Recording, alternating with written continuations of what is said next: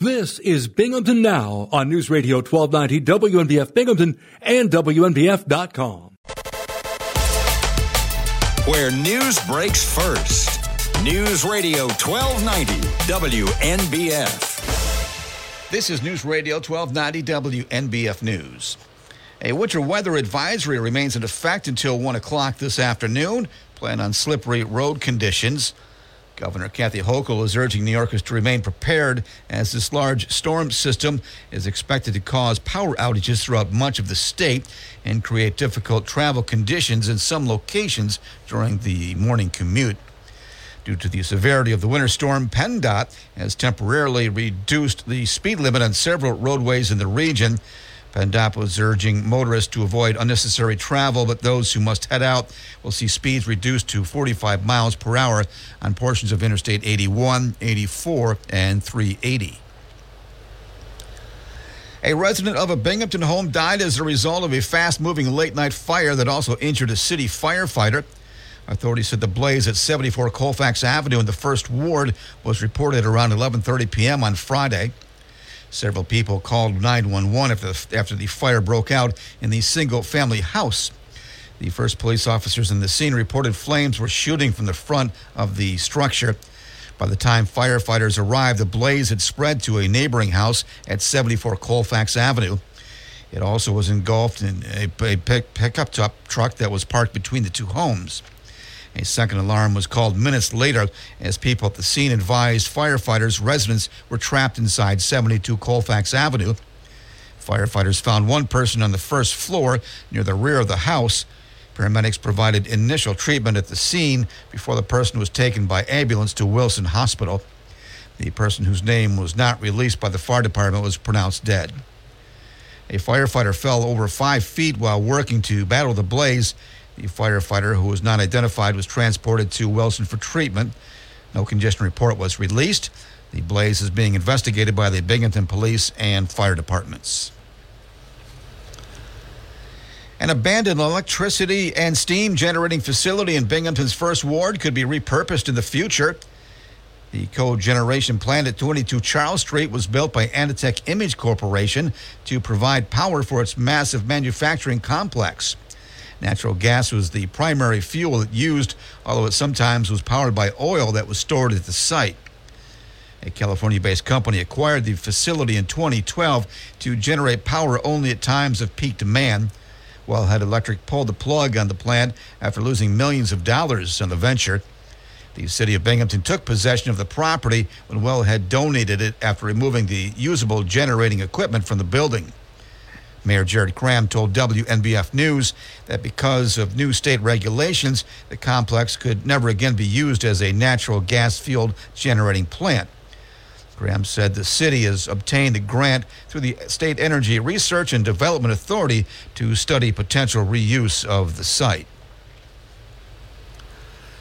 New York State environmental teams are continuing to monitor and treat contaminated groundwater at an abandoned industrial site near the former IBM manufacturing complex. Employees of the Department of Environmental Conservation have been working at the old Endicott Forging and Manufacturing Company property in recent days. The site is located at North Street and Hayes Avenue, just east of the Huron campus. The century old business shut down after a raging fire in February 2000. Endicott Forging went bankrupt after the devastating blaze. The fire wrecked facility was demolished nearly nine years later. According to the DEC, records indicate there were many petroleum spills at the site during the year Endicott Forging operated there. At one point, more than 115,000 gallons of oil was stored in the property. The state agency began investigating the site in 2003. Petroleum contaminated soil was removed from the property as part of the pollution investigation. Groundwater monitoring wells were installed in an effort to determine the extent of the contamination.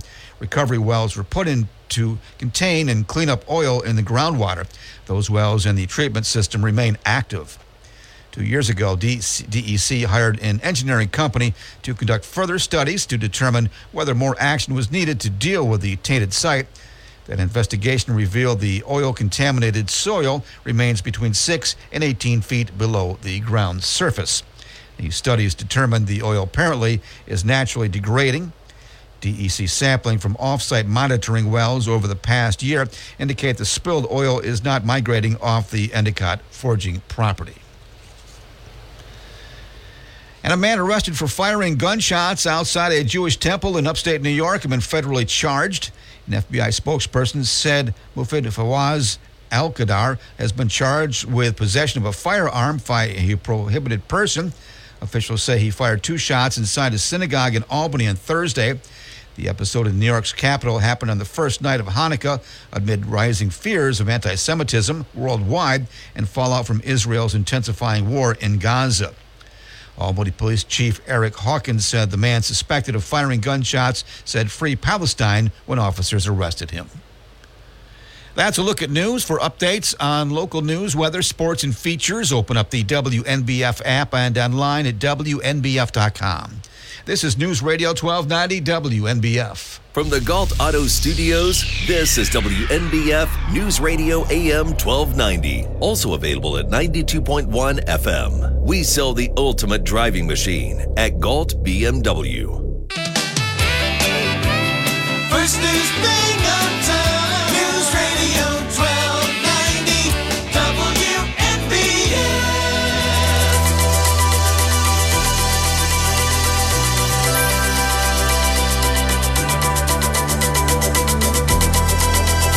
Bob Joseph. This is Binghamton Now, Monday, December 11th, 2023.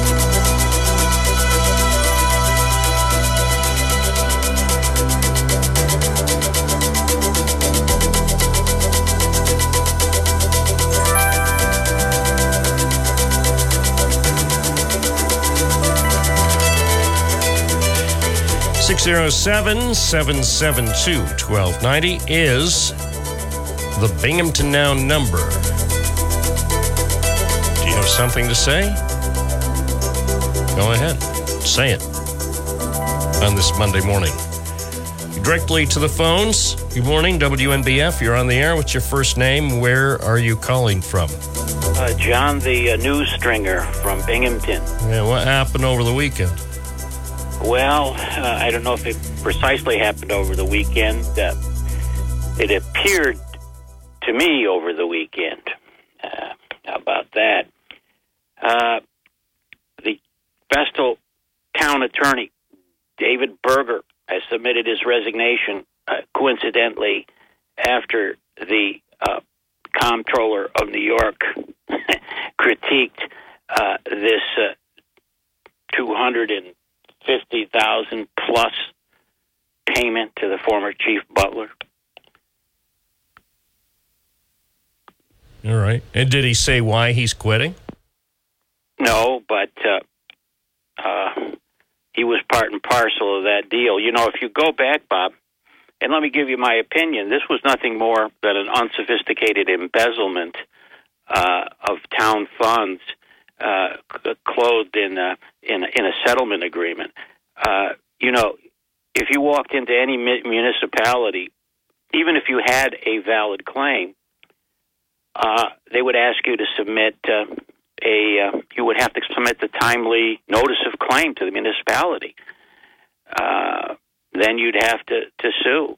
Uh, all that should have been in public. If you if you look at Vestal history, police chief to police chief. How about uh, Ken Rounds? How about that one? Uh, that was all open in the public. Uh, you know, there was no uh, there was no secret settlement. Uh, hundred thousand dollars in in legal costs there, but everything was out in the open. So uh, everybody knew this was a fraud. Now, let me say one thing about Tom Nop- who you know. I've met several times. Very, very nice fellow. I've corresponded with him on occasion. Uh, his expertise is not in the area of law. So when when he says it was legal, uh, that has to be taken with a grain of salt. Uh, you know, uh, who knows where uh, that money went, and exactly. Uh, no law enforcement official, none, in Broome County in the last 20 years has ever received any kind of payment like that. You get To our sick days. knowledge, well, to our knowledge, Yeah. Well, I mean, you know, Yeah. you, you, Well, you- to make a let me declarative statement like that, I mean, it may be true, but then again, I'll just assert for the record, we don't know what we don't know. Continue. Right. Well, uh, you know, as in the Rounds case, there were people within the department and people on the town board that wanted Ken Rounds out. Th- this wa- was, I mean, uh, uh, Butler wasn't fighting to stay. Butler just wanted money, uh, and he got it. He got a lot of it. He got it from the taxpayers. So, uh, you know, I. Uh, I, I think that's that's why uh, Dave Berger resigned. He didn't want to answer anymore. Yeah. well, it was probably going to get starting in January. It's probably going to be unpleasant for him. So I, I don't, I don't know that I would would uh, blame him for Yeah. wanting to excuse himself from town business at this point. Uh, now, to me, it would do no harm to make a request that federal authorities investigate this. It whether or not they do, they investigate all kinds of things. They you do, know. but I doubt they. This is because the bar would have to be pretty. I mean, the bar is high before the federal government actually would investigate. I'm not saying they can't or shouldn't, but look at all the stuff they need to investigate. They're they've got bigger fish to fry. I think. Well, I'm going to file a FOIL request with the comptroller. Now, the comptroller must have some documents he's basing his opinion on, and if they're government records, I, I don't think. I mean, if, if they if they were sort of classified by the town of Vestal, and he has these documents, or he has interviewed somebody, certainly that would uh, be uh, be public Well, knowledge. theoretically, they could Yeah. re- wind up releasing a lot of stuff, and then you note that certain the most critical things are are redacted. I mean, Yeah. you know, what can you do then? I mean, you can Yeah, always appeal and say, "Gee, you gave me a lot of documents." I I'm just amazed at how often, um, when there finally is a response to um, a public document request, that information is uh, the the stuff that really is relevant to whatever you're interested in is is redacted. I I always wonder who exactly they're protecting. They're certainly, in a lot of cases, not protecting taxpayers. No, no, they're not. And uh, Bob, uh, two quick ones. Uh, one, I found out about by uh, a source, but I, I confirmed it on the Change.org uh, petition uh, internet uh, site. Apparently, uh, there's a resource officer. He's been written up as a hero, Mark Ayers. Channel 40 did a story on how he saved a student's uh, mother uh, by uh, getting having the student get her to the hospital because she was having a stroke. Uh, I guess he's been there for more than a few years, and uh, everybody in Windsor loves the guy. Uh, so Battisti goes down to the uh, Windsor and is going to interview candidates for his uh, resource officer force, and uh, said that Ayers wouldn't be part of the picture in 2024. So this petition, the last time I checked last night, had 499 signatures, which is a lot of signatures for Tom Windsor. Uh, you know, and uh, demanding that uh, uh, the school board and the superintendent take action and keep Mark Ayers. So, and uh, I might add here as a note that. Uh, there some, was something called a task force that Fred Akshar served on for years, and uh, Mark Ayers was there on uh, the task force with Fred Akshar, and he made no uh, bones about not supporting Battisti. So this isn't the this is a political vendetta, and has nothing to do with how well uh, Mark Ayers has done the job. Uh, and I think we're in for more of this as the criminal justice system is consolidated under one man and a district compliant, friendly district attorney. So uh, that's something to keep your eye on. But that's the. I understand there's a school board meeting down there in Windsor in, on Tuesday. All right. Well, maybe uh, the TV stations will send some correspondents out there to cover that and see what the, uh, the school board decides. Thank you, John. It's 919 at News Radio, WNBF, WNBF.com. We're on air at 92.1 FM, 1290 AM, online at WNBF.com, and stay connected using the enormously popular WNBF app. News Radio 1290 WNBF.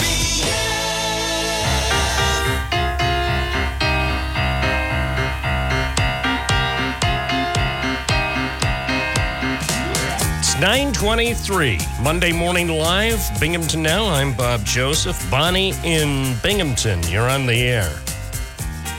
Good morning, Bob. Morning. Bob, last week I heard um, the mayor talking, Mayor Cram, talking about um, downtown Binghamton and um, some of the activities that he's put together, like police walking downtown, and people were feeling safer about the downtown. So I thought, well, Friday night I thought, well, maybe I'll take a trip down to Boscov just to see um, to purchase an item is actually I went down to purchase an item at Boscov's and I came in and out of the main door, Court and Water Street door, the main door.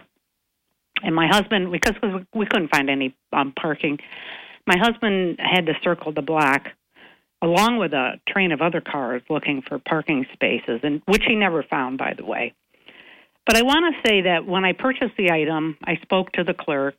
Um, and I'm not going to tell you who her name was, but um, she indicated she asked if I wanted a credit card application. I said no because parking was too difficult, and she said I don't blame you, but that isn't even the issue. Um, I came out of the main door uh, at the corner of Court and, and Water, and I stood there because my husband was circling the block.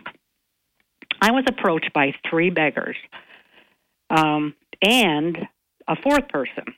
Now, I didn't feel safe enough to open my wallet. I'm normally a very given person. The lighting was so bad. There was no lights at the main entrance of Boscov. And the fourth person that approached me indicated to me, um, and I felt threatened, that it was awful dark outside, Grandma, is what he said to me. And um, I didn't feel safe at all. In fact, it it completely ruined um, my desire ever to go to Boscov's again. But um, I was happy when my husband pulled up because then I could jump right in the car and he was there to protect me if I needed protection.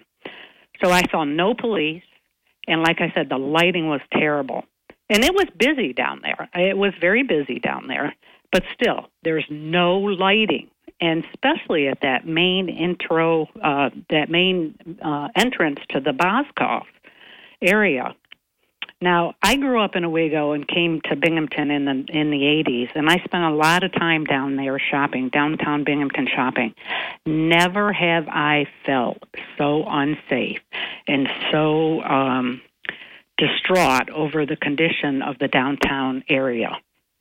And the final thought is when I left there, when we left, he picked me up, we left, we circled the block, and the Metro Center was absolutely empty. It is beyond my belief that they can't open that during the Christmas season so that people can utilize that lot. So that, you know, if we had a fire, the Water Street was so packed and so tight, there's no way a fire truck could have gotten through there. It was just unbelievably packed. So I wanted to share my experience because I don't think the mayor is doing enough. All right. I- Well, I don't know if he's listening, but somebody at City Hall is always listening. So he'll, uh, one way or the other, he'll get the um, word directly or indirectly about your thoughts. So I appreciate your weighing in. Okay, Bob. Thanks. Thank you. Have a good day. Thanks. 927 at WNBF. Sam in Endicott. Good morning. Good morning, Bob. And how are you today? I'm well. How are you? Good. I just wanted to call and uh, remind everyone about the beautiful light show at Otsiningo Park. We took our granddaughters on Saturday. Um, it was really fantastic. there are so many lights. It almost looks like double what they were last year. Um, and, you know, it's sponsored by the Spiedie Fest, really led by Anthony Panicia with Del- Delta Engineers and, you know, Dave Bisagno and you get Robin Allpaw there um, volunteering his time. It was just um, an enjoyable evening. I tell you, we went around a couple times. My granddaughter got out. Um, they had a great Santa Claus that the, the youngsters could talk to if they wanted to. And then after that, we went over to Recreation Park. Now, I'm sure the weather helped, but they had the carousel running, um, music playing. They had rides. Um, and there were so many people there. We were actually wrapped around the carousel in a line to get in. So uh, there are a lot of nice things going on for the holiday season, and I just wanted to remind everybody about that. That it's uh, it, it's it's just really nice. It's really nice to get out and see people and uh, enjoy the holidays. Well, I went over to uh, Park on Saturday. We we had um, late dinner reservations, so we're thinking, so we're calculating, can we get to our dinner place, the restaurant that is willing to serve radio people? and there aren't many left. Um, but we had late dinner reservations for 7:45, and then we're looking at the traffic, the logistics, because a lot of people had the same idea Saturday night. I think around six or 6:15 to uh, check out the holiday lights, and we decided, eh, that would be cutting it too close. So we did, we uh, went around the traffic because a lot of people were coming from all directions to enter Otsiningo Park.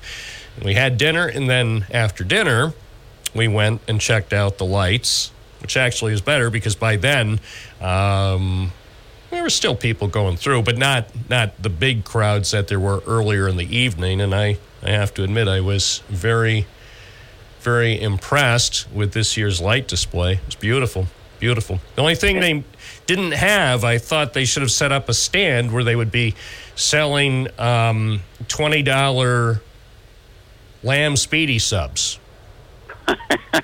you know, that was the only thing that was sorry. missing. Well, sorry about that, but they did have what the Pinkies barbecue. They um, did. selling food. So I mean, there's you know, and you look around and you see uh, not only the beautiful lights, but you really see where this community's blessed. There's so many uh, signs up of all the uh, sponsors that help make this possible. So it's um, it's just a reminder for people to get out, enjoy the weather, enjoy the holidays, and there are a lot of fun, nice things to do. And about Recreation Park, I went there on Friday morning before I came here to do the radio program and, and talked with some of the uh, couple of the city employees because they uh, go there every I don't know if they if it's seven days a week, probably at least on weekday mornings. Maybe there's somebody who goes there on weekends too.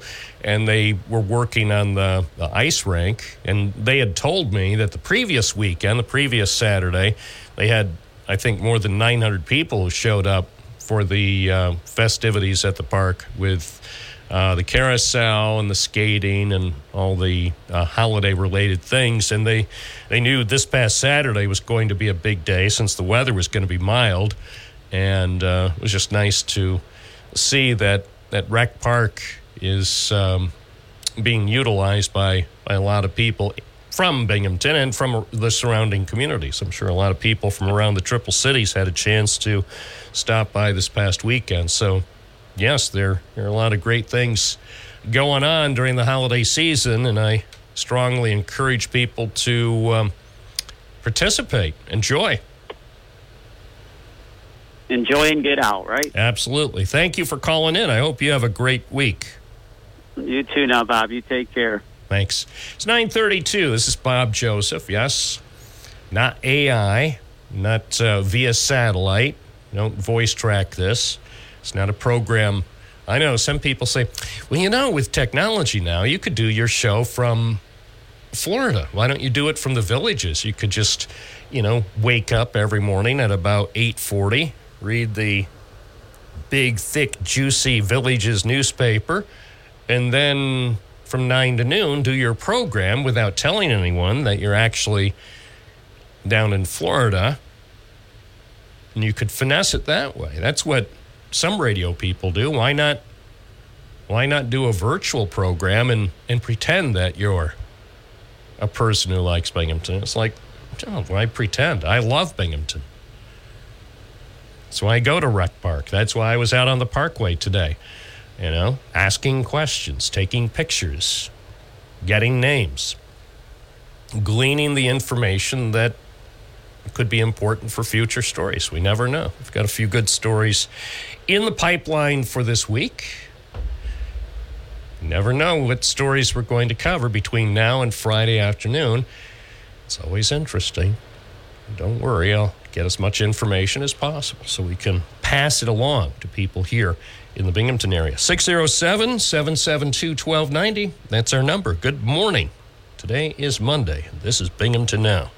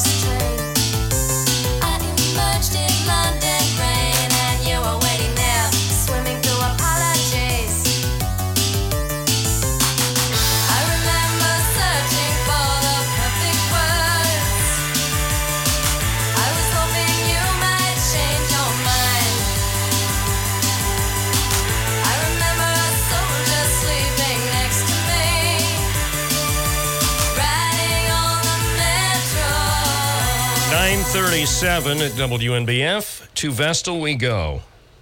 And Andy, good morning. Hey, hey, good morning, Bob. Hey, I wanted to, uh, you know, follow up on that lady with um, the Boscov's um, um, issue, and I agree with her 100%. You know, she, uh, uh, where you, where I, where I understand about feeling threatened, uh, being downtown.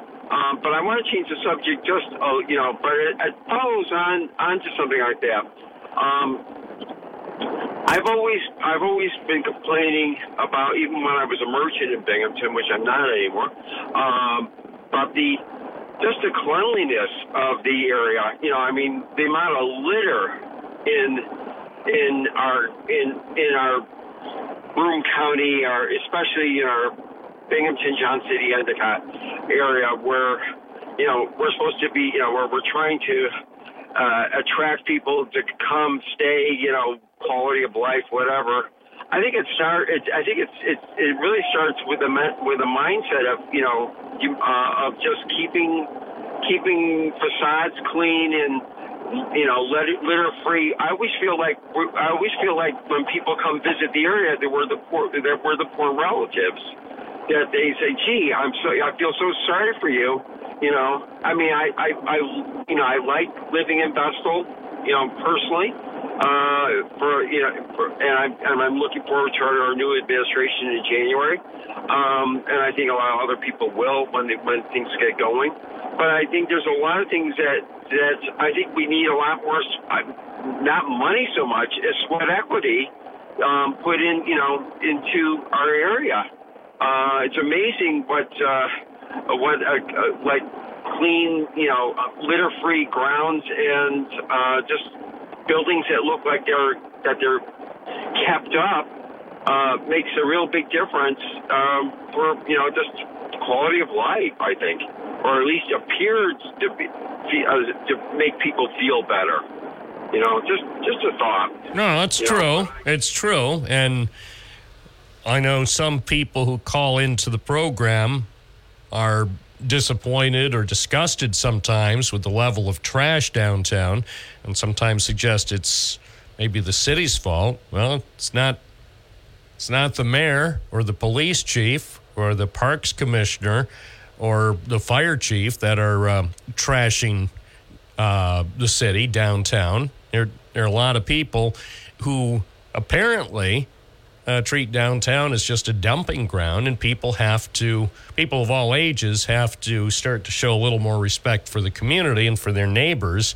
And um, if you're downtown, take care of your trash. If you bring something in, then take it out, or at least put it in the right kind of trash receptacle, and don't don't turn downtown Binghamton into uh, uh, a, a place that is uninviting. Well, it's not just Binghamton; it's it's other area. It's Oh yeah, I'm not I'm not singling out Binghamton, but yeah, you could point to uh, some places in Vestal, Endicott, Johnson City, and Endwell. Yes, people in general, and not everybody. It doesn't doesn't take many people to um, make an otherwise um, decent business area or residential area look bad. Right, exactly. So I mean, this I don't know. It, it it's you know I I think it starts on a small basis. It's going to be a lot, and I know in Vestal we're we're, going to be focusing in on many different things. My thing is going to be reaching out to small businesses in the town of Vestal. That's one of my volunteer jobs that I'll be doing after, after you know after January one. You know, and I think and I think it's and I love this you know, and then I think you know the just just the, the keeping the area clean. Um, it, it's there are contributions. You know, more more more hands, less work. You know, and ever, if everyone's on the same uh, same page, it's amazing what you can do. I agree. That's, I agree. Everybody. That's my, that's, that's my comments for the day. All right. Everyone can make a difference, in my opinion. Yeah, try to pitch in. Try not to contribute to the problem with trash or whatever. If you can make some place look a little bit better, do what you can. And I guess if you have kids, try to teach them. Set a good example. Why not? Why not? Make the place look nicer. It's 943 at News Radio, WNBF, WNBF.com. Coming up, a very special presentation next hour. So if you enjoy special presentations, WNBF will bring you a special broadcast presentation. You won't want to miss it. It'll be on the air coming up from 10 to 11 on the highly acclaimed Binghamton Now program. I'm the host, Bob Joseph. 607 772 1290. Would love to hear from you. Thoughts about the weekend, thoughts about how the year has gone so far. Look at it. Look at it. The year's almost over. 20 days left in the year. 2023. What are your thoughts?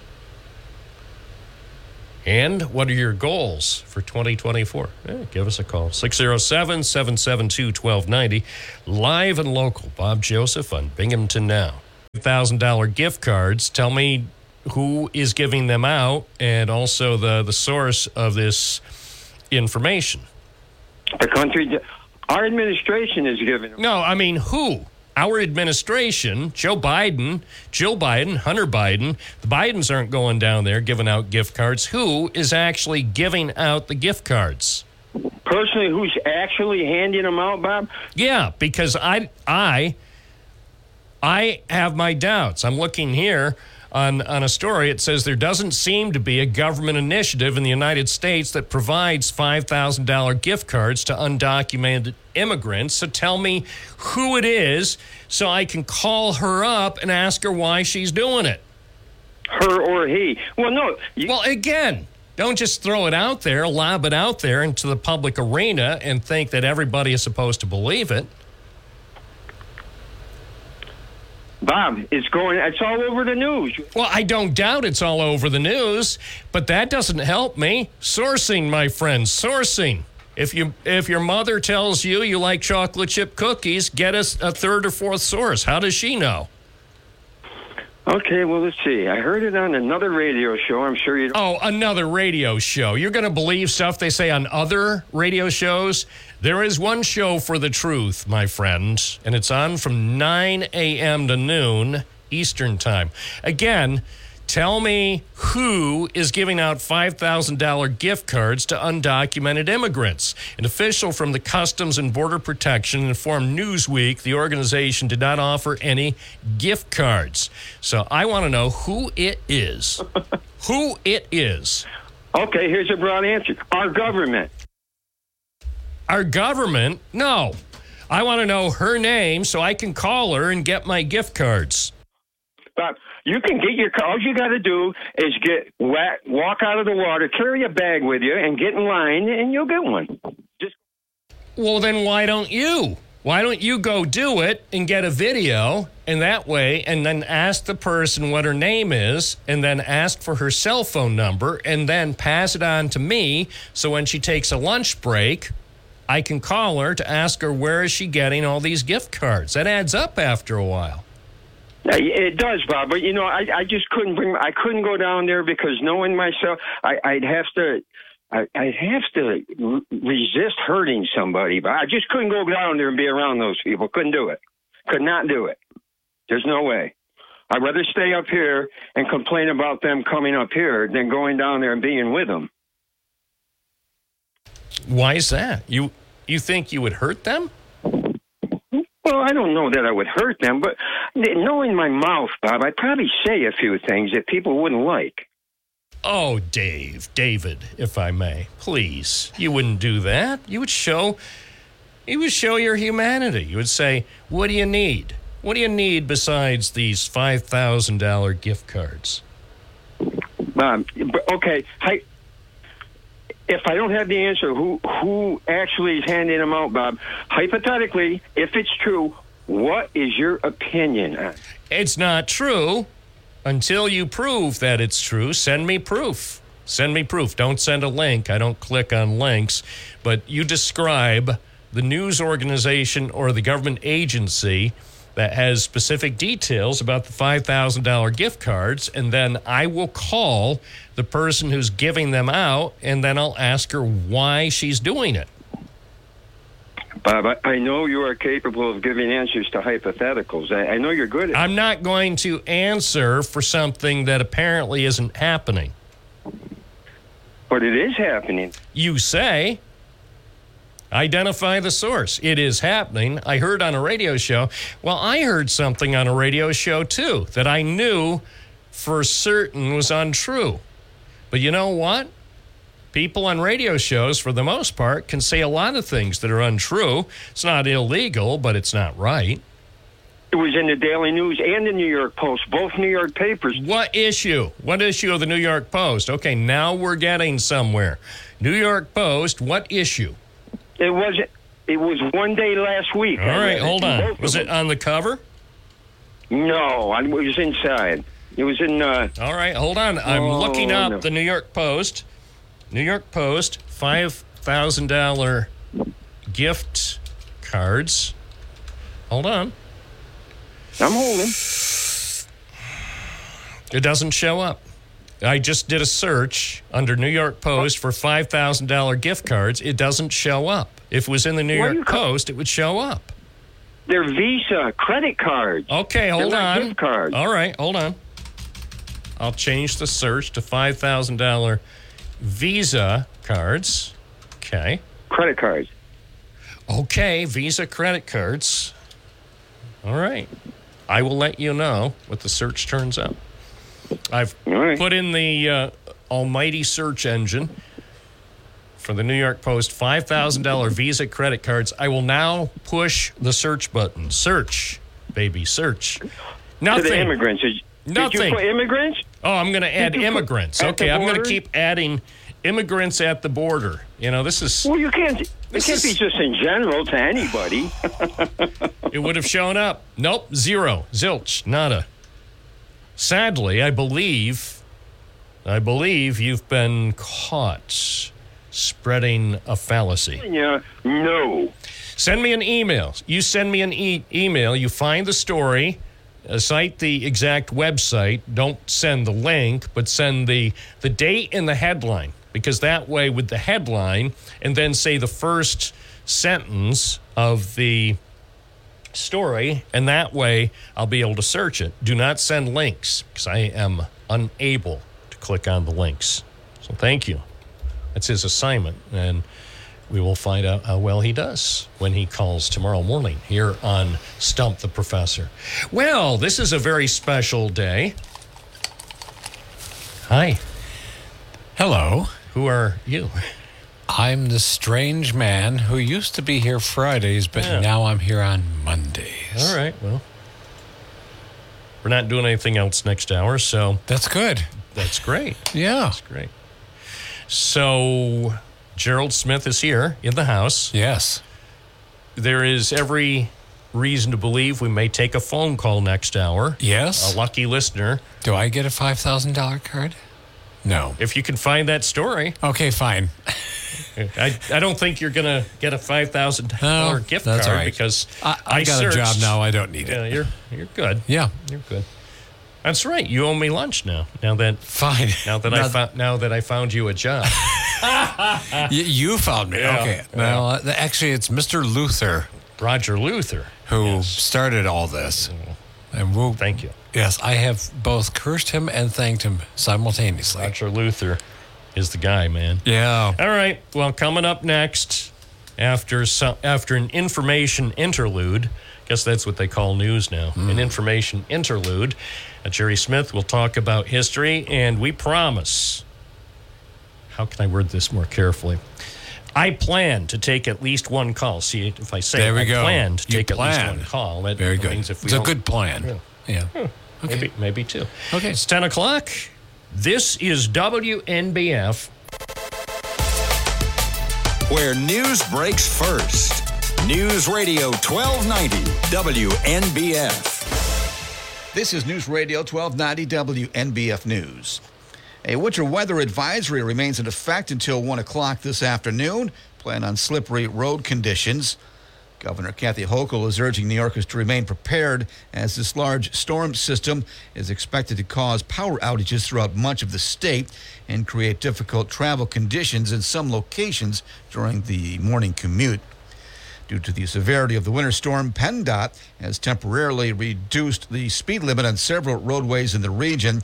PennDOT was urging motorists to avoid unnecessary travel, but those who must head out will see speeds reduced to 45 miles per hour on portions of Interstate 81, 84, and 380.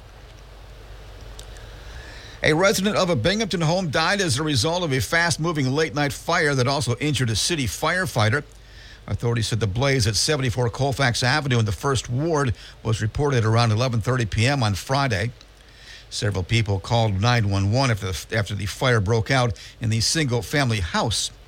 The first police officers in the scene reported flames were shooting from the front of the structure.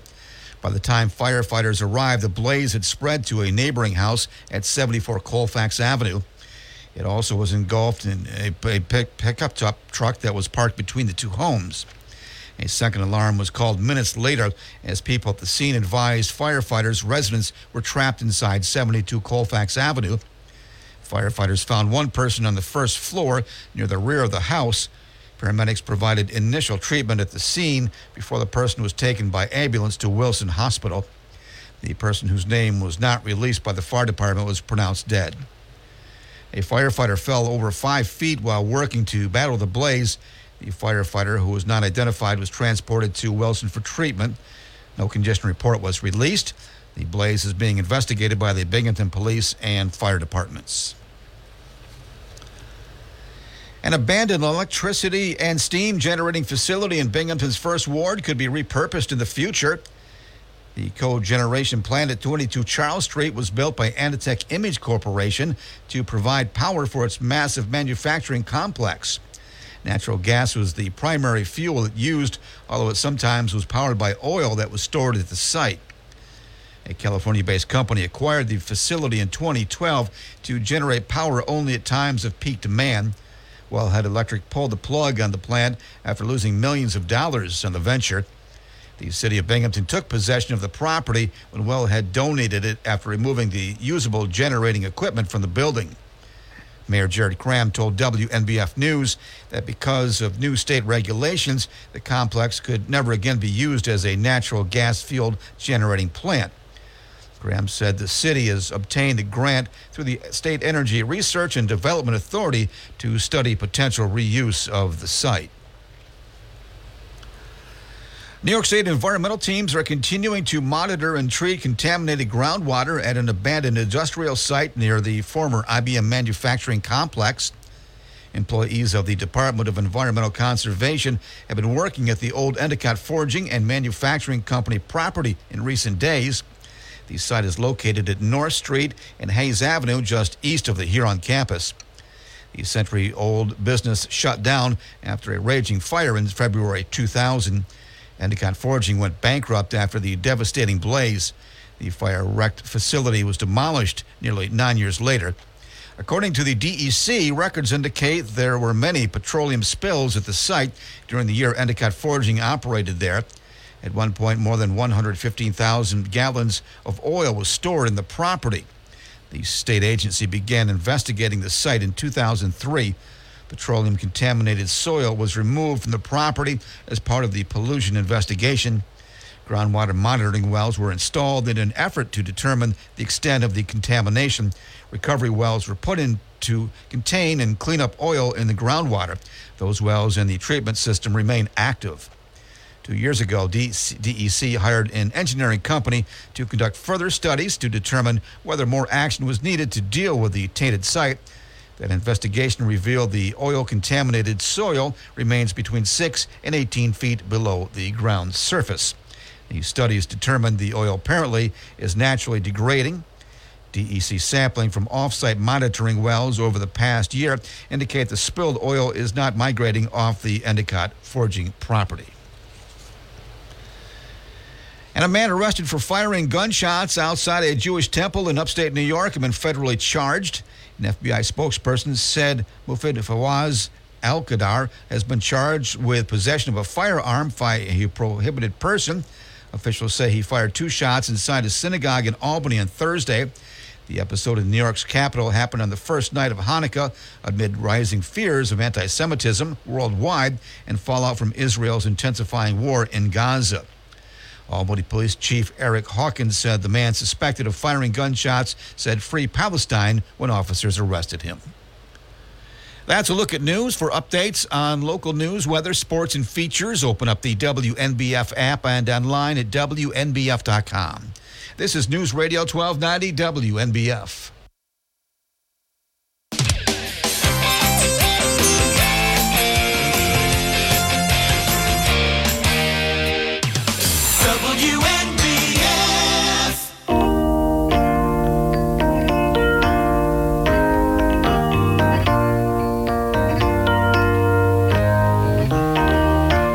Binghamton then,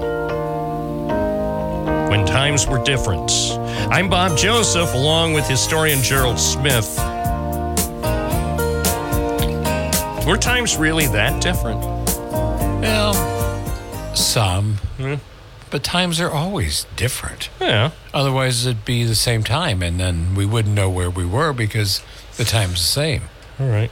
Well, look, we Unless we we're. have, we have callers. I don't know. Wow. I'm not sure if this is good or bad, but let's what let's see what's Bob? going on. Okay. They're all confused because I'm here on All a. Monday. Hi, WNBF. You're on the air with Gerald Smith. What's your first name and where are you calling from? Bob, this is Fran from Binghamton.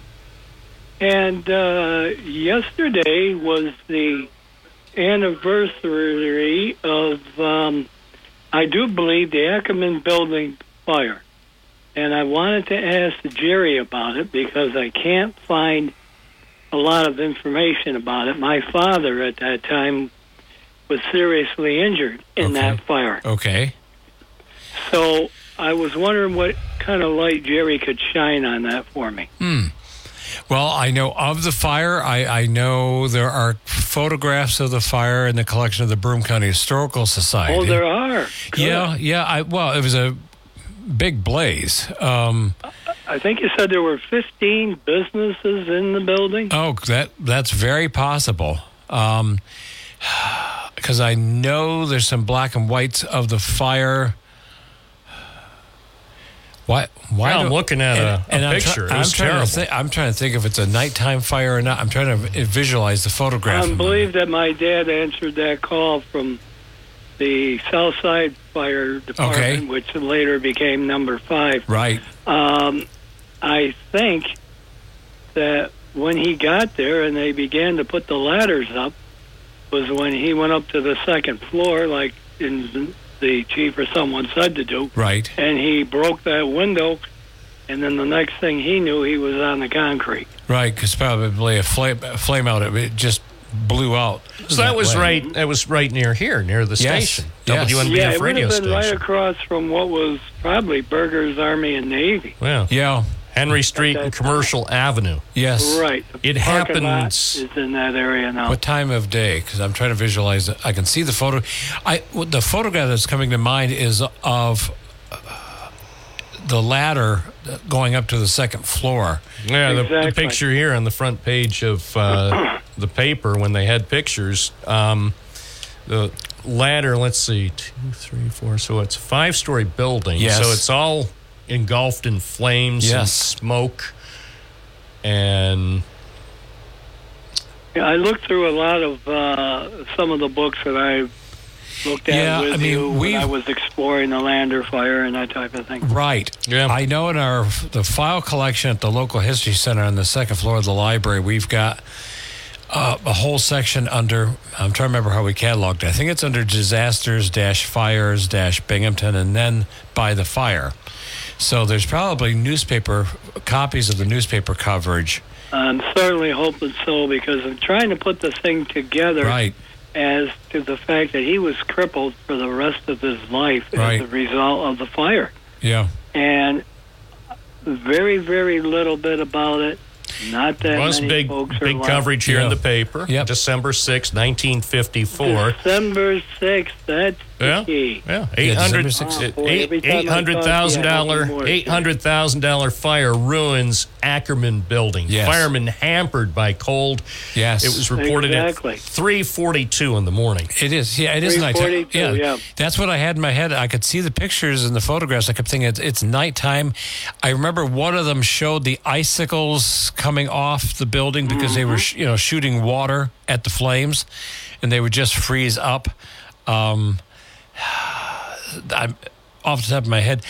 Denny Sullivan, Dennis Sullivan. I sorry. know Denny well. He's my cousin. Good. Well, because he was like basically the historian for the fire department forever. Yeah, he's retired and left the area now. Oh, did he leave? Okay, I knew I Denny. thought he did. Okay, I, knew Denny sure. had, had had retired because he and I worked on a um, fire exhibit a number of years ago. factory. Yeah. I, I was uh, listing those who had died in service because he had Oh. he was trying to compile. His father was one. Yes, and and so he was he was vigilant about trying to because there was some that were just got missed from years ago, um, and uh, we were trying to make it and then have a had a nice little exhibit on that up for a while. But He did a lot.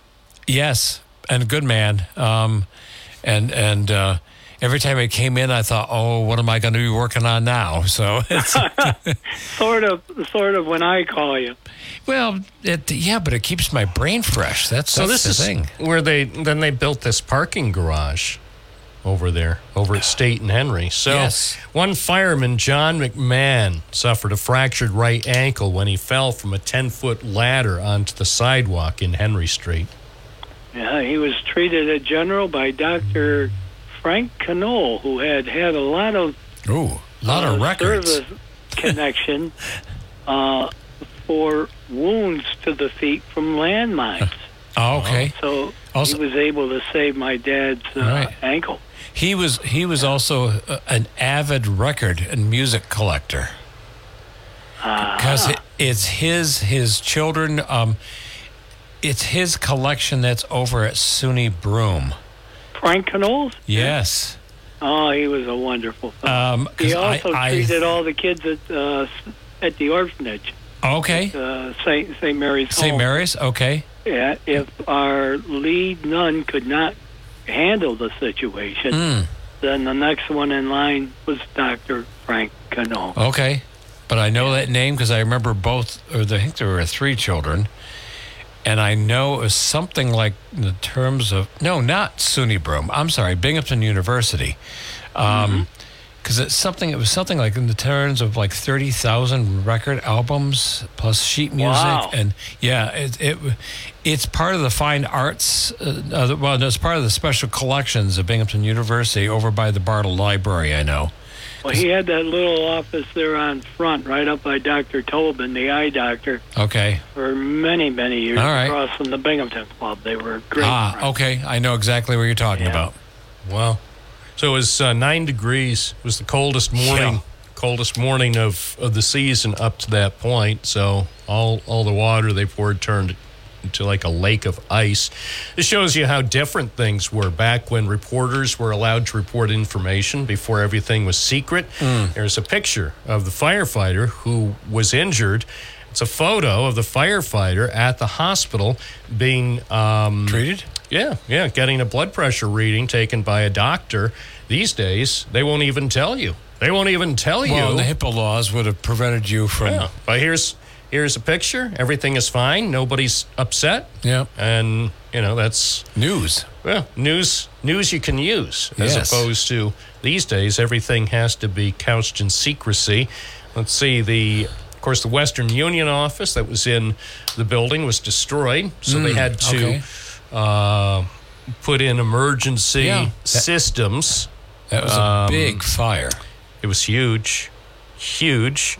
Uh, Because that, that was a good half a block long building, if I recall. Yeah, there were lots of businesses. Yes. Lots of businesses that were destroyed. Yeah. And yeah, they were there for, for a long time just trying to uh, get that extinguished. But you're right. It's just about where the parking garage is, because that's where Commercial Alley came down through. Even, of course, that's when phones worked too. They had a phone company that actually had working phones.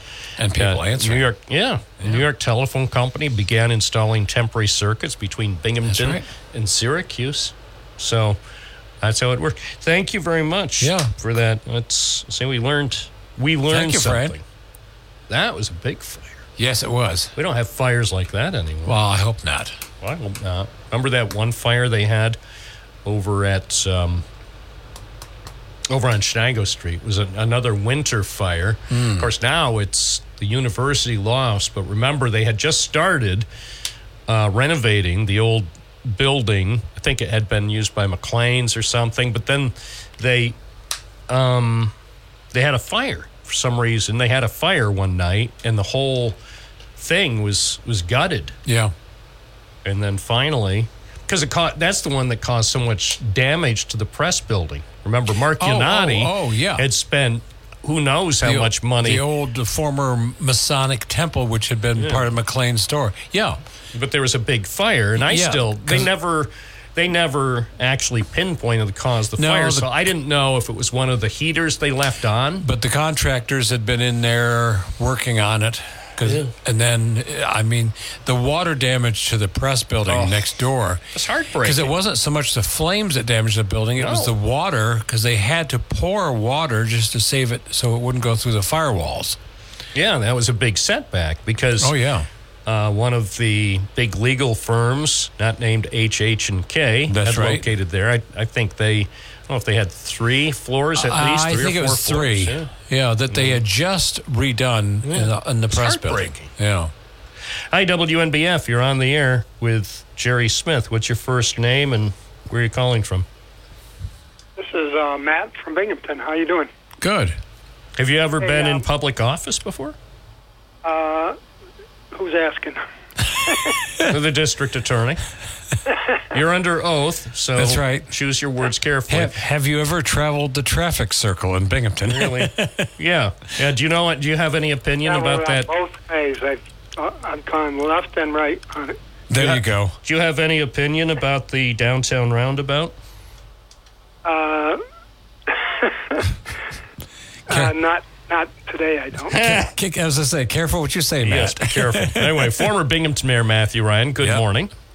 Hello and happy holiday season to both. You, you too. So Jerry, I was going. I don't know where this book came from. I've been straightening out my books, and I found this thing. Uh, Better Binghamton, a report to the Mercantile Press Club of Binghamton, New York, September 11th, by Charles Mulford Robinson. Yep. First, You know, first know about urban re- report, uh, urban renewal type, well, urban planning report for the city of Binghamton. Yeah, he was out of Syracuse. Okay. And it's a good book. There's some really kind of weird things in it in a couple of spots. Um, but he he's was brought down to analyze um, how Binghamton was operating both the government and the society. Um, one of his complaints is apparently they had open under you would walk down to open latrines on the courthouse lawn that was not very inviting I Uh, saw that. Yep. He he urged the city to put in a river walk system because the rivers were our finest uh, asset at that time. I tell people it only took us 90 years to get there, but we we got there. Um, the one thing, and I didn't catch it, my wife caught it, is he was talking about all the, the numbers of immigrants coming in and how they're a great resource. But in there, he, because my wife is half Slovak and half Irish, he said the Slovaks are overpopulating too fast. So now, why he picked on them, I don't know, um, because we had Poles and Hungarians and Czechs and Italians and Lithuanians and every nationality here. But he did point that out. But if you read it, the core of it's pretty good. Um, it, it, he makes a lot of sense. He's talking about what they should be doing, and the city government at the time, I think, basically like they do with a lot of studies, is it goes on a shelf and it's forgotten about. Yeah, it's it's a it's a neat book if you have a copy or for people to look at. Uh, it gives an insight into a lot of the same problems we're looking at a century later. Um, Yeah.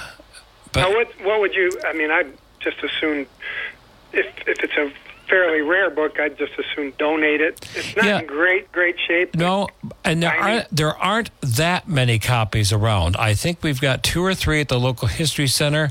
You know, I- I was just thinking though. I wonder. I don't, I'm not sure that Binghamton University has a copy because they've got a special collections too. Well, find if you find out, I'd be glad to Okay, donate it. I'll I'll I'll take a look on their catalog and then I'll let you know. Or, or when you have a chance, you could loan it to me. There you go. For a couple weeks so I could look at it's it a over nice the uh, holidays. kind of uh, medium I'll brown drop it book. off. Yeah. I'll drop it off. It's very delicate. It might, might need some repair. I Okay. Yeah. Not a book repair person, But- obviously. But if I But, could um, look at it during the holidays, Now- because I think I'd be fascinated by it. Now, if you had a copy of a, of a really rare book that's never been written called Better Owego, let me know because I have to learn a lot about that now. So it's Okay.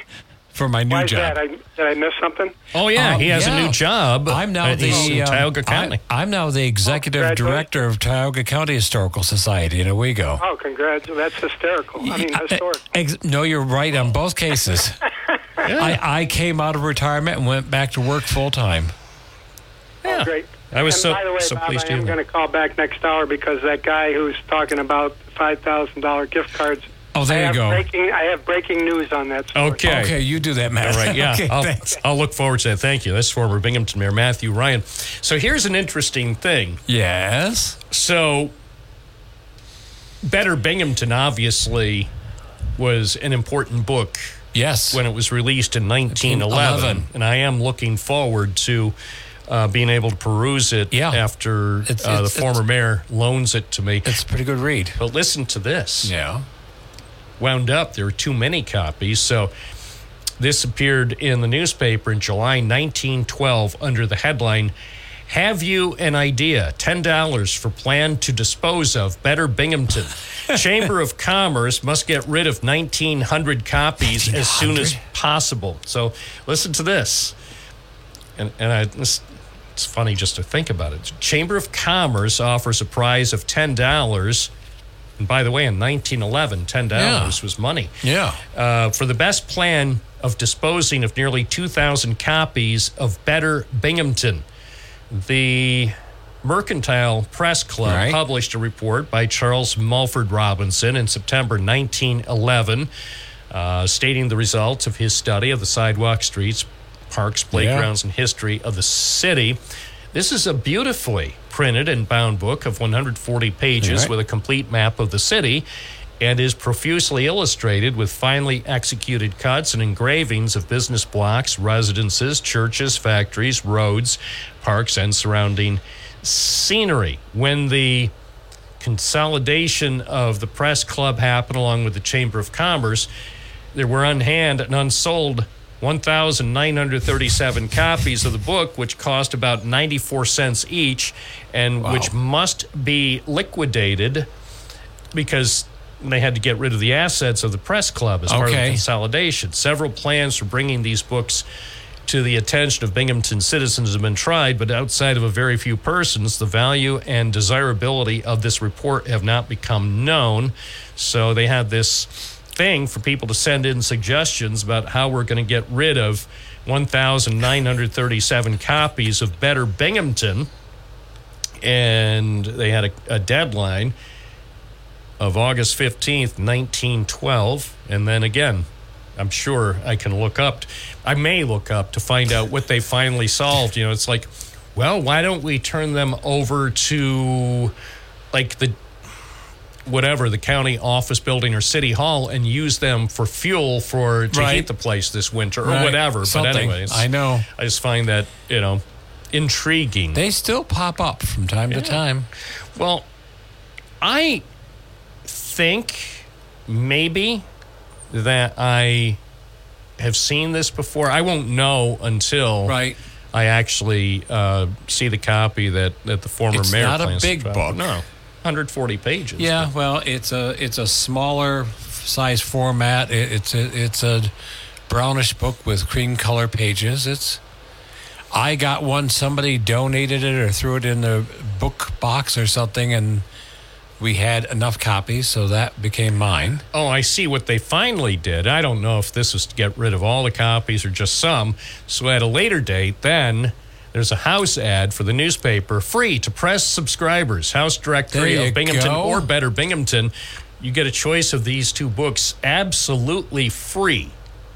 Absolutely free. Yes. So that's the only condition being that the subscriber must pay his account to date and four months in advance. So this was to induce people to pay for the newspaper four months in advance, which cost a dollar. You had to pay a fork over a dollar to pay for four months in advance for the newspaper. But How you got absolutely free a book. Yeah.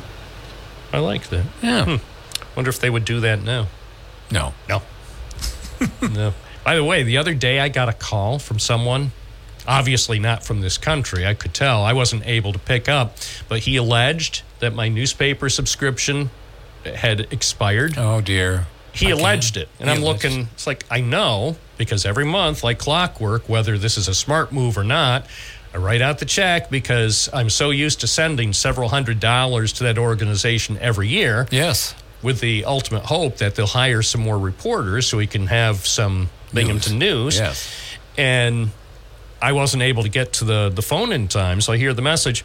Yeah, uh, calling about your, your newspaper subscription. It's it's expired. I'm like, I better check to see if they got my check and, and cashed it. Sure enough, they canceled it. I'm thinking, so if the guy calls me today, I'm going to have to have a word with him. What is the word? Can't be used on the air. Okay, fine. Jeez. But having dealt with this outfit in the past, since they've outsourced all of everything, the services or circulation services, used to be people in the Philippines were handling it. So I have to approach it because I don't want to give the U.S. a bad name. Right. Because, you know, the guy from the Philippines, he has nothing to do with cashing my check and then claiming my newspaper subscription's canceled. As far as I know. As far yeah. wonder if it's a scam. Maybe. Oh. There's more more to come. More to come here on WNBF. I guarantee it. This is Bob Joseph with Jerry Smith on a Monday morning. From the Gault Auto Studios, this is WNBF News Radio AM 1290. Also available at 92.1 FM. We're still saving the Southern Tier money at Gault Toyota.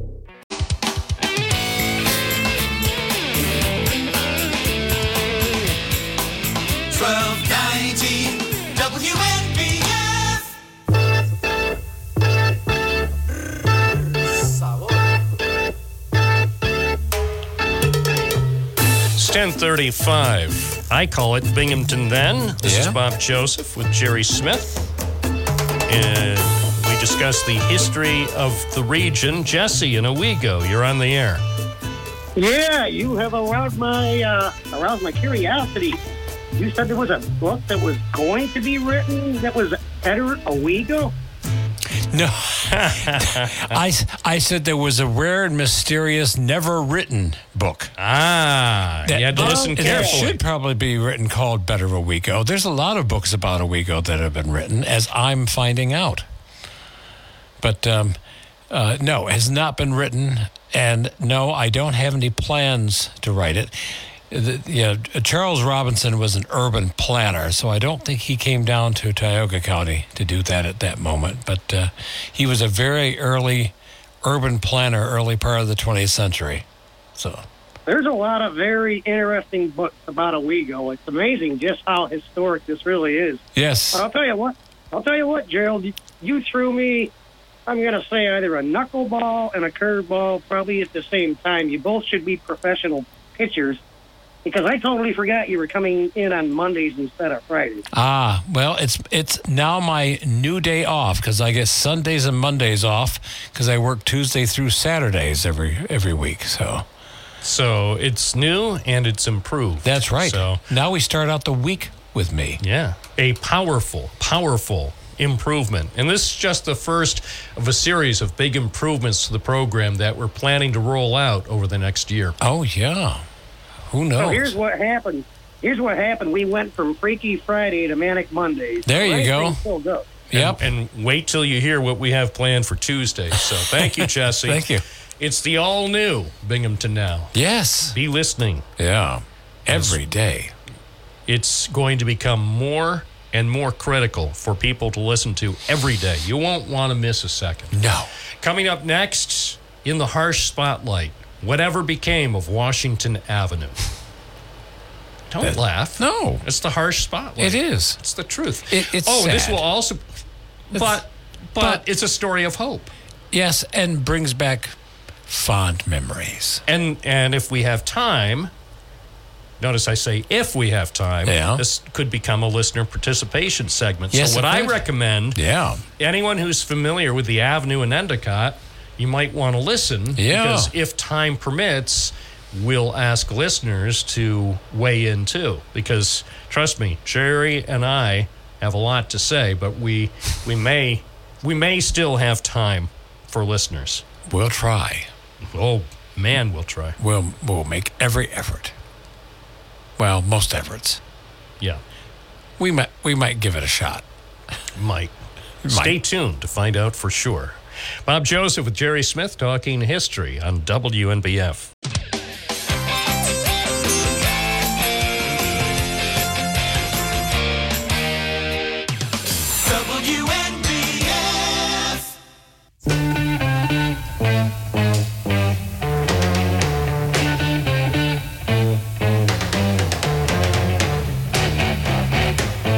WNBF, saluting history.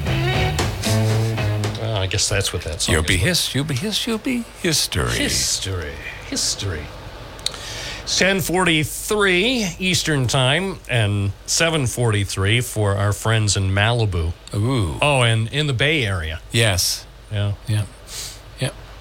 We're not there. What do you like best, San Francisco or Oakland? As a place to live? Yeah. I'd probably go. I like San Francisco, but I might go with Oakland. I don't know. You can't afford San Francisco. No. San Francisco's too expensive. No, but they do have streetcars. Yeah. One of them's named Desire. And right and Rice-A-Roni, the San Francisco treats. Indeed. I always wondered what is that about? Rice-A-Roni, the San Francisco treats. Why San It's like, Francisco? yeah. Nobody and why? Why, when I go to San Francisco, do I have to wear flowers in my hair? Why?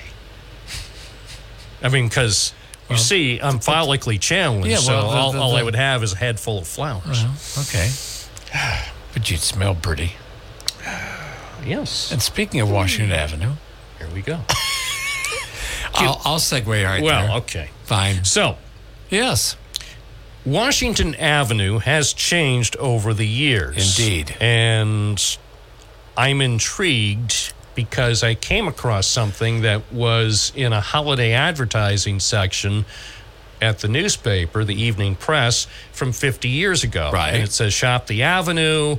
And it's a complete Christmas shopping land. And it brought back memories from Yes. my youth Yeah. when it was a complete shopping land. And listen to some of these places.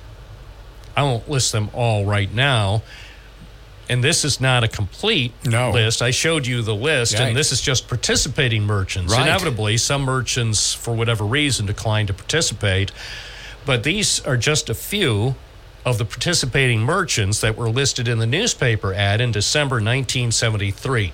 First, and most importantly, Elks. Yes. Elks Bakery. Indeed.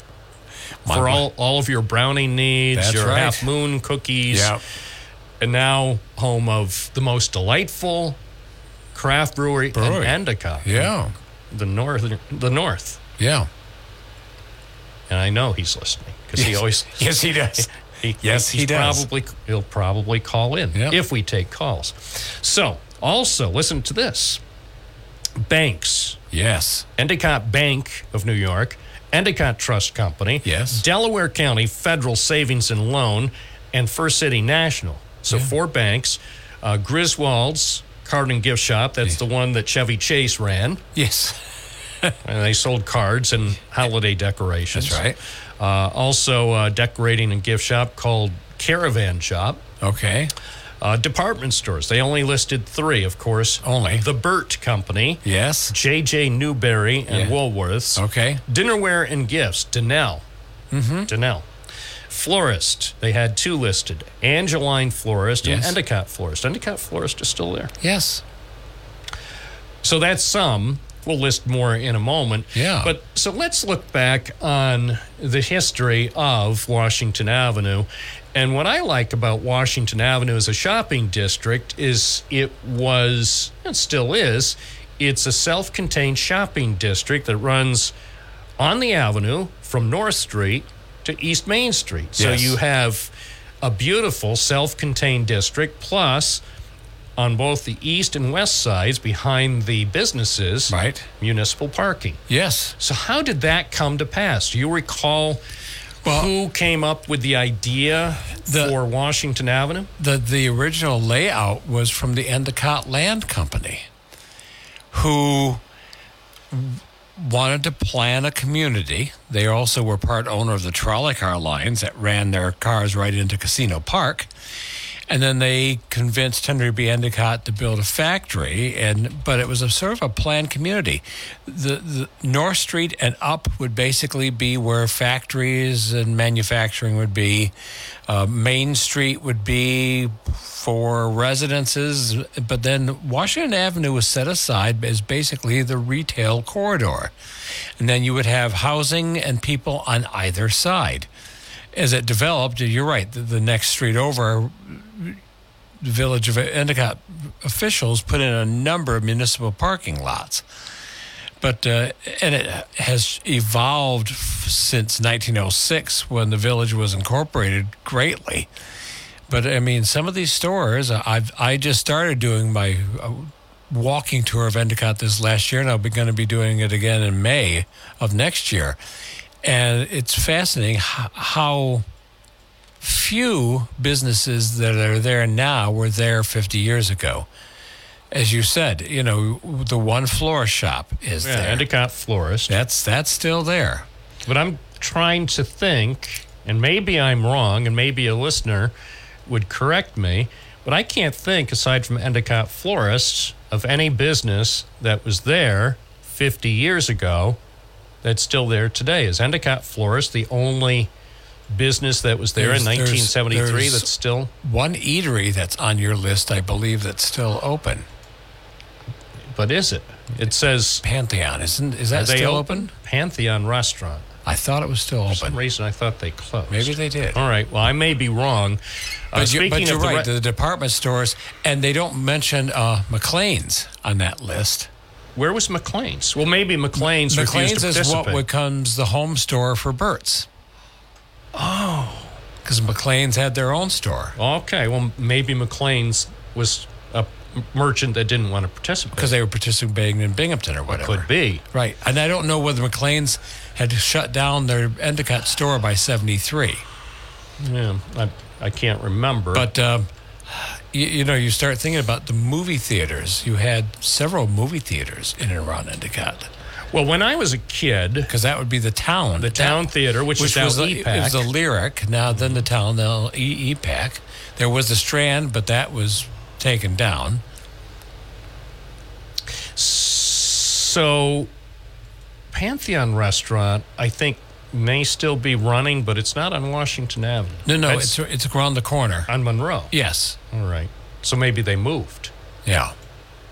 Well, they're Or so maybe- they're know. so close to the corner. Yeah. There. Okay. So, uh, a few other things. Of course, Woody's Record Shop. Yes. See, now I don't remember Woody's because we went to um, the one in Johnson City on Main Street. Um, Hi-Fi. Hi-Fi. Hi-Fi record records and tapes. Yes. So what else? Oh, oh men's apparel, Shapiro's, and Country Gentlemen. I don't remember, I remember Country one. Gentlemen. And that list doesn't include Klein's. Yes, it does. Because include- yeah, oh, because that's right. th- there's Klein's a separate under- thing for men's and boys apparel. so Ah, there's that's right. Klein's, Klein's. Levinson's, Yes. United Men's and Boys Wear. Okay. Then Jewelers, Ruby and Sons, which is still in business, Yes, and I believe there. they're in Vestal, Yes. Town Square Mall. They are. Also Hilkins, which is no longer with us. Right. Health and Beauty Aids, Value Discount, Furniture, A&S Furniture. I believe they were at 109 Washington Avenue, if I'm not mistaken. Um, oh, footwear. Footwear was big. Yes. There There's were, of course, five shoe stores, of Yes. course. Endicott Johnson, Yes. Then Endicott Shoe Company, then Nettleton, Roscoe, and Dwyer's Junior Shoes. Yes. For us little kids who had to go to Dwyer's, they had a store on Court Street here in Binghamton, right next to Hamlin's. Travel Service, Soaker Travel Service. Yes. Women's apparel, several stores. Esther Emmerman, Lee's, Uh, right. Modern Dress Shop, Shirley's, Surrey Limited, and Tri-Fi Shops. Hmm. And a paint and wallpaper store, Sherwin Williams. Yes. So that's a lot of businesses. And remember, That's those are just the participating. Right. You know, those that opted not to participate. So the bottom line is that was 1973. Now, what I see on Washington Avenue as I drive from North Street heading south, Right. looking in both directions, Yes. I see some new businesses have started up Yes. and then some have closed. But I also see um, indications that some people are actually doing some good work on, on buildings for yes. future use. Yes. uh, there's some nice facade work. You mentioned the brewery there. They've done a wonderful job with that building. Uh, there's a few others too. I mean, I, I see with the manufacturing coming back to the village, I see a lot of hope for a lot of those storefronts to start filling up. Because once you have people working, then you're going to have retail outlets to serve them. You know, it, it may not be the day way it was in '73, but you know, it's uh, there's Okay. there's there's glimmers of hope. There are, and and actually, I've covered. Oh, I don't know if it was two or three new businesses, very nice businesses, a new restaurant and Yes. a nice discount store Yep. that have opened on Washington Avenue this year, and people that spent a lot of time and money to get those businesses going. Yes. So I I commend them. Yep. And we have the official confirmation about the Pantheon. Yeah. It's been a while since I've eaten at the Pantheon Yeah. restaurant. Sometimes I think I've been there with Tom Pachano. And Roger Neal confirms the Pantheon is still open. See? 1203 Monroe Street. Monroe, Just yeah. off Washington Avenue. Yeah. So that was a, a walk down memory lane. Yes. The Avenue. The Avenue. And I'm interested to see what happens next year because somebody told me that there's some other businesses that are planning Mm. to open between like in the first six months of 2024. There's there's people there working. I mean, you, it's not like in the 60s and early 70s when the noon hour and all the IBMers and the Seton kids and the UE kids and the EJ people are all thronging down the avenue, but it's it's got life and and it, it can come back. You know, we've seen what's happened in Binghamton with a lot of storefronts now filled up, and I've seen the same thing happening in Johnson City. It, it's hard to come back, but we're seeing manufacturing brings hope, and and we well maybe we're not making computers, but we're making batteries. So, but there's people, and people eat, and people shop.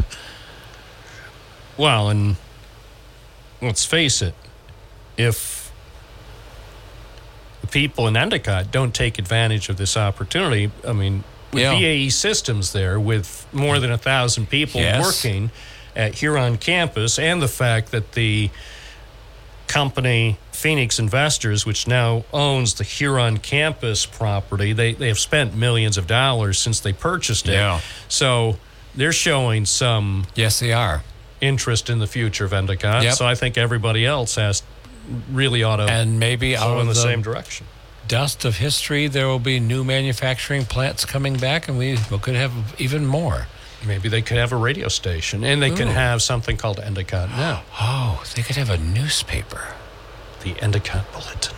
Yes, we'll bring it back. Jerry Smith, it's been a pleasure. Sadly, this will be your final scheduled appearance for the year, but that doesn't mean doesn't mean you won't show up uh, I'll, for. I'll come back in 2024. I'll look forward to it. All in right. the meantime, enjoy the holidays and congratulations. Thank you. We've got calls coming up. We'll talk about everything next hour right here on News Radio, WNBF, and WNBF.com. This is News Radio 1290 AM, WNBF Binghamton. Now on 92.1 FM, W221 EJ Binghamton, a town square media station. Where news breaks first. News Radio 1290 WNBF. This is News Radio 1290 WNBF News. A winter weather advisory remains in effect until 1 o'clock this afternoon. Plan on slippery road conditions. Governor Kathy Hochul is urging New Yorkers to remain prepared as this large storm system is expected to cause power outages throughout much of the state and create difficult travel conditions in some locations during the morning commute. Due to the severity of the winter storm, PennDOT has temporarily reduced the speed limit on several roadways in the region. PennDOT was urging motorists to avoid unnecessary travel, but those who must head out will see speeds reduced to 45 miles per hour on portions of Interstate 81, 84, and 380. A resident of a Binghamton home died as a result of a fast moving late night fire that also injured a city firefighter. Authorities said the blaze at 74 Colfax Avenue in the first ward was reported around 11:30 p.m. on Friday. Several people called 911 after the, after the fire broke out in the single-family house. The first police officers in the scene reported flames were shooting from the front of the structure. By the time firefighters arrived, the blaze had spread to a neighboring house at 74 Colfax Avenue. It also was engulfed in a, a pickup truck that was parked between the two homes.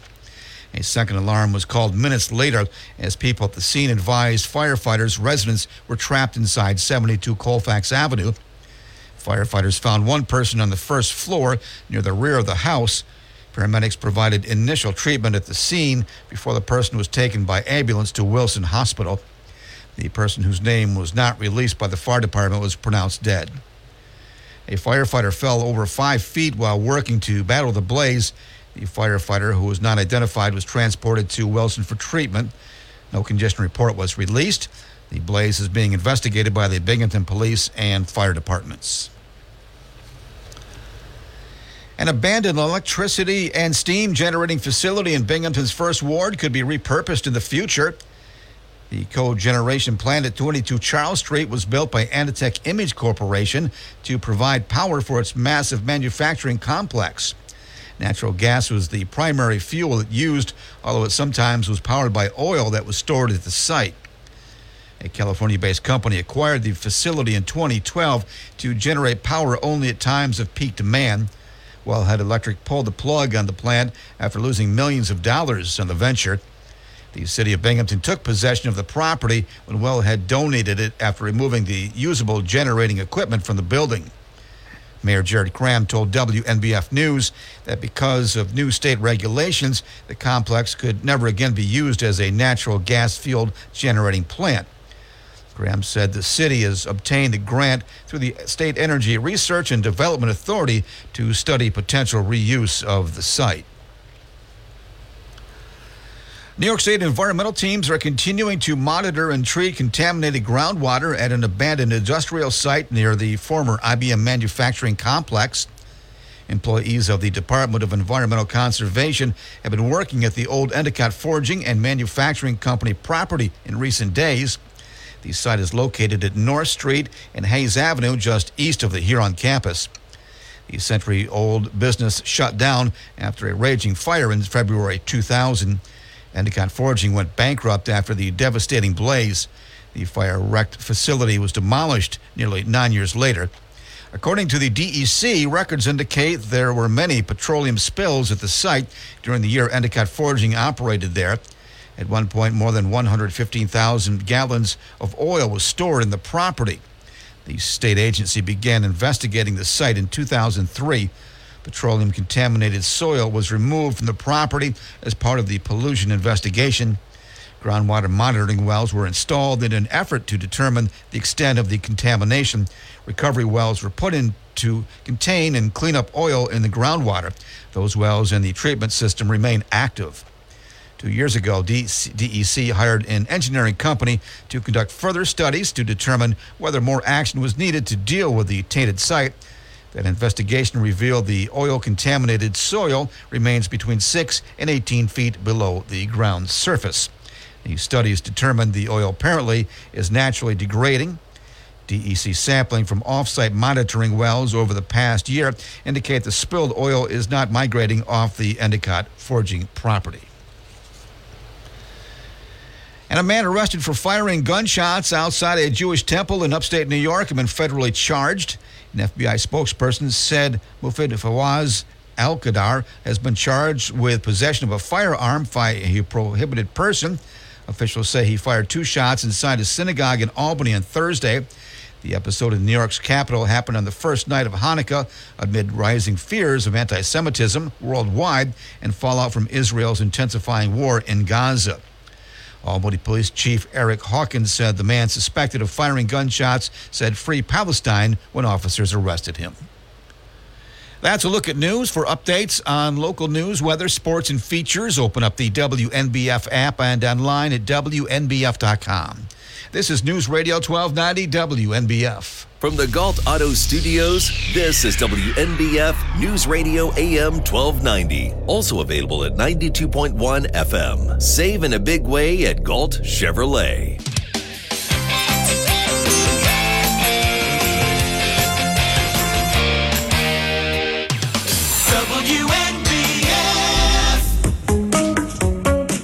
This is Bob Joseph live on News Radio WNBF.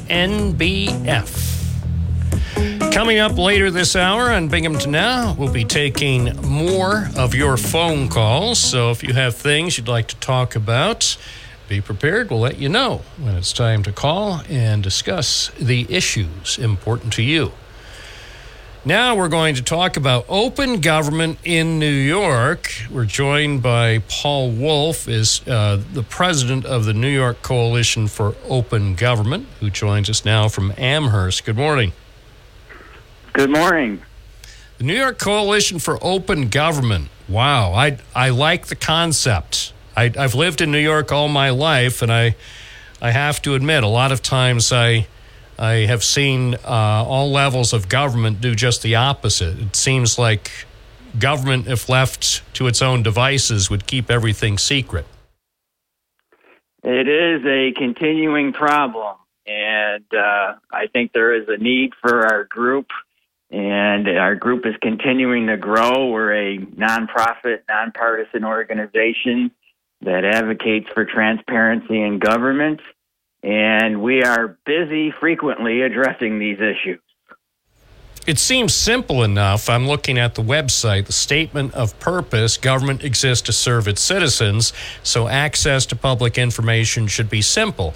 I think that's simple enough, and you would think whether it's local governments or state governments, various offices, or the executive chamber or the legislature, whatever, or even the federal government, you would think these people would understand that we pay our hard earned taxes for them to work on our behalf. And then, unless there are extenuating circumstances, almost everything they do ought to be available to the people they work for.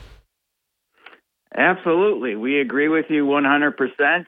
Unfortunately, there seems to be a culture of secrecy in government, and it's pretty amazing that it is at all levels. Um, I don't know what happens to people when they get into uh, elected office, but uh, people are frequently thin skinned and don't like criticism, so there's this resistance to provide information. And, um, you know, the law requires that we all have a right to access this information. It's human nature not to like criticism. That part I understand. But I also believe that if anybody chooses to go into government, whether it's for an elective office or if they're serving on commissions or committees or city councils or whatever, if you go into government, you should go in with your eyes wide open and understand that because of the nature of the work and because it's so important to the people, that of course you're going to be subject to review and perhaps occasional criticism. I'm surprised that people get upset when citizens offer their perspective. Sometimes it's positive, but frequently it is negative because everybody typically has their own idea about how things should be done. Yeah, that's that's true. It seems to be that uh, you know when people get in office, they you know they want to stay in office. They seem to like it, and they do their best to uh, tamp down any criticism or access to information that will get in the way uh, to their reelection. So it's a constant battle. Uh, we have, you know, laws in New York, but a big problem is the laws just aren't, aren't really enforced other than you filing your own lawsuit, which is not an easy thing to do. The word transparency seems to be bandied about a lot of times by elected officials and others in government.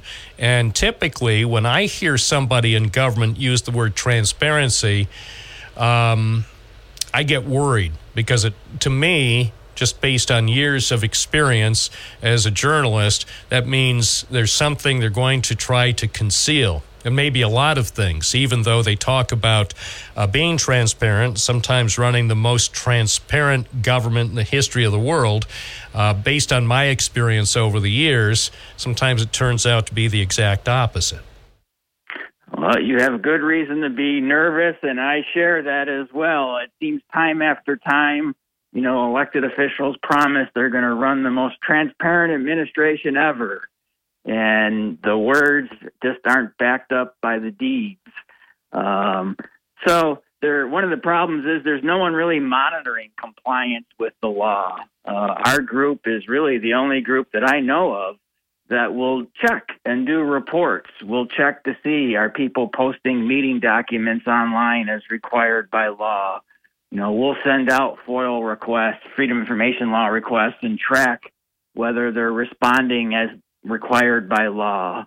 And there's no other entity uh, doing this. There's no consequences for uh, not complying with the law other than maybe an embarrassing news article for a day.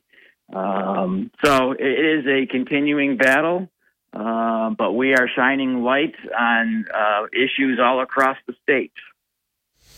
Even at, at some public meetings, whether it's in the Binghamton area or elsewhere in New York State, sometimes you get the impression from the people running the meeting that they view uh, citizens and sometimes even journalists as annoyances, not some something that is part of the, the process of governing and informing people. Uh, sometimes it seems like they go out of their way to make the average citizen in some cases, reporters, especially younger reporters who may not know uh, their rights at a, what is supposed to be an open government meeting, they, they try to um, just make things seem so uncomfortable and even at times abusive. It's true. I am shocked at how unfriendly uh, many elected officials are, how often emails that I send are ignored, or when we go to speak at meetings, the disdain that we're treated with frequently. It really is a problem. There just seems to be this arrogance amongst uh, those in elected office, uh, even at the lowest levels. Um, I don't know. It's really uh, I I have experienced all those things that you just described, and many others in our group have as well. So, what's the solution? What what can the average New Yorker do to convince or cajole those in positions of power of showing more respect for the people they're working for? Is there any hope? I think there is hope. I think we have to work together. Um, I think the power of social media, uh, you know, sharing things on Facebook and Twitter, which is, you know, how you, I believe, learned about our organization. All those things I think help make a difference. People need to understand that they are not alone in feeling this way or not alone in their interest for open government. There are like minded individuals out there. Uh, and by joining forces, I encourage people to check out our website, which is nyopenGov.org, and get on our email list and be a part of the uh, a joint effort to change things. With the um, system that's in place in New York and some other states where citizens and journalists are able to file requests, freedom of information requests, Sometimes, depending on the nature of the request, um, there'll be a quick response, and sometimes, if it's fairly simple, the information will be forthcoming quickly, and sometimes it's just the exact opposite. I'm familiar with people who've been reporting in New York State and have put in a number of freedom of information requests over the years, and there always seems to be some reason either to slow walk the handling of of these requests, or eventually, when some information is released, all the virtually all the information that is potentially the most relevant has been redacted. So you might wind up with a big pile of papers with uh, a lot of black spots and, and very little information to go on. That happens far too often. I've certainly experienced that in my own uh, FOIL request, and I'm aware of many others who have encountered this.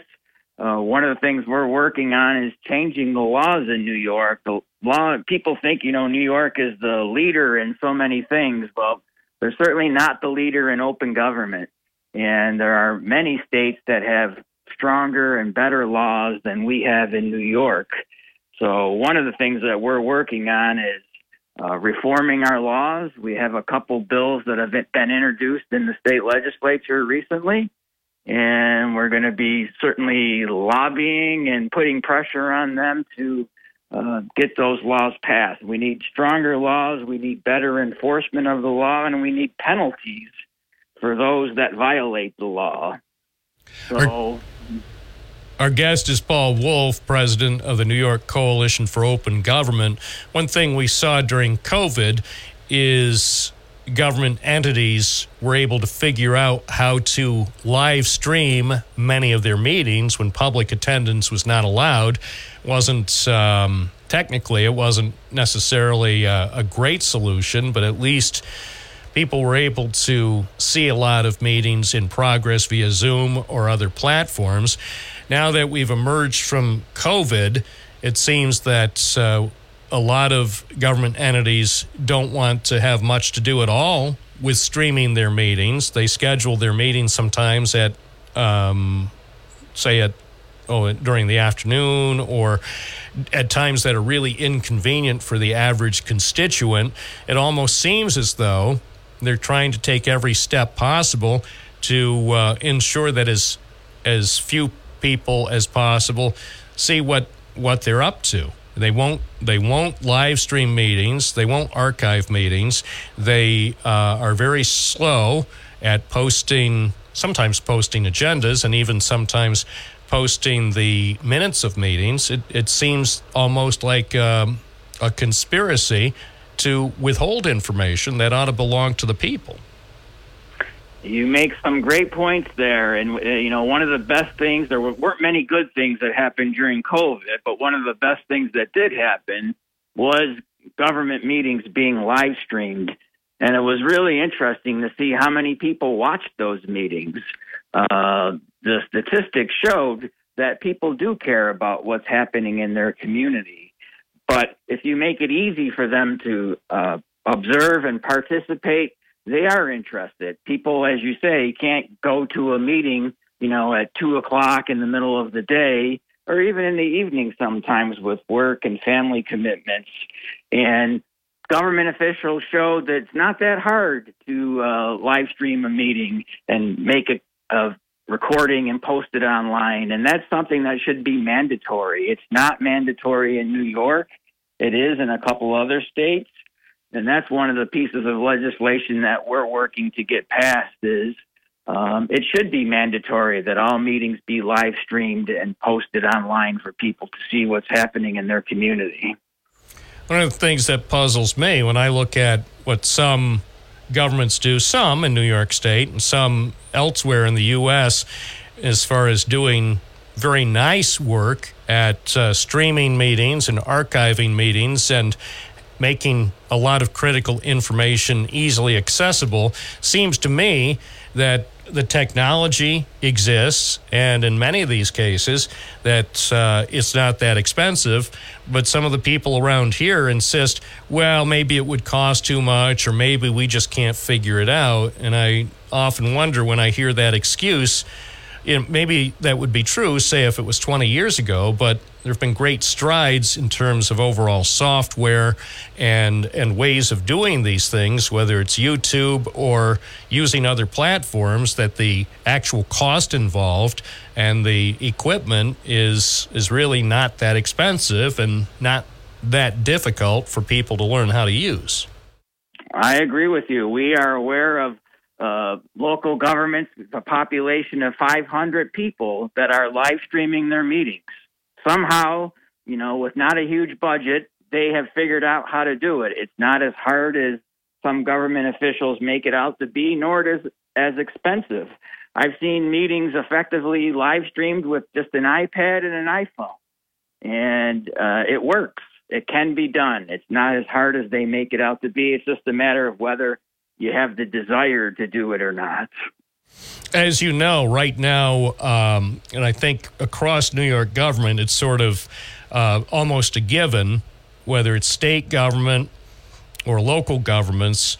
Uh, there's a de facto gag order on employees. People are afraid typically to talk to reporters. Didn't used to be this way. It used to be with local officials or department heads or even with state agencies. You could call a regional representative and they would pick up the phone and they would answer your questions without fear of retribution, without fear of losing their jobs. Well, right now, that situation has changed completely. It seems that uh, unless something is approved by the top level person, in a government, whether it's a mayor or a county executive or the governor, that people are really afraid to ever be caught speaking with reporters. What do you think about that?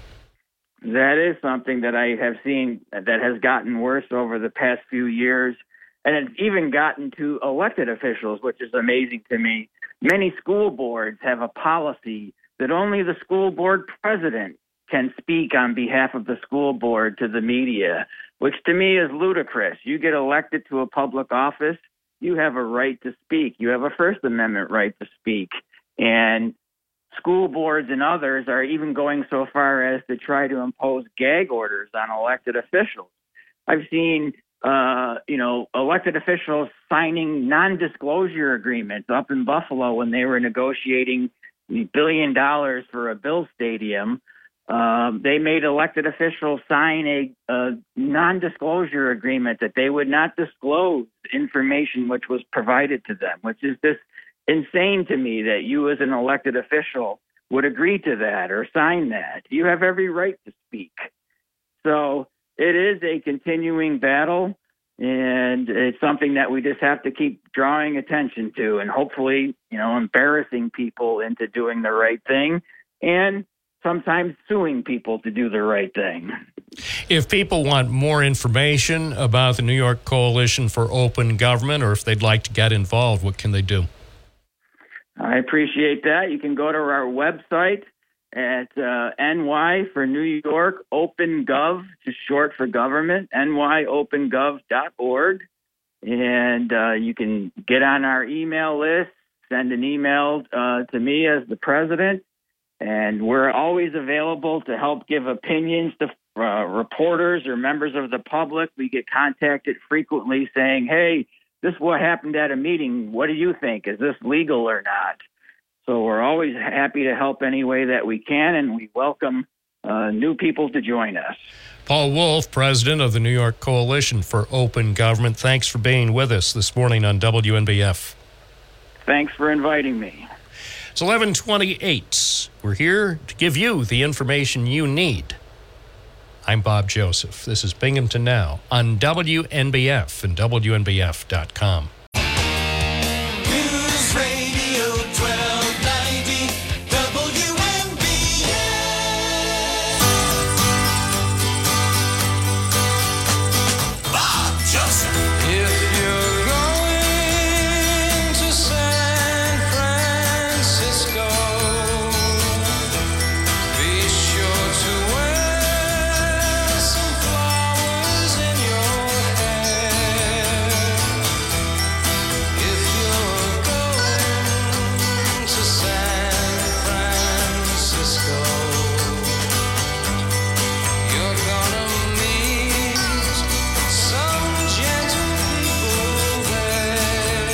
Thirty-two at WNBF. Let's take calls. Airport Road Bob in the town of Maine. Good morning.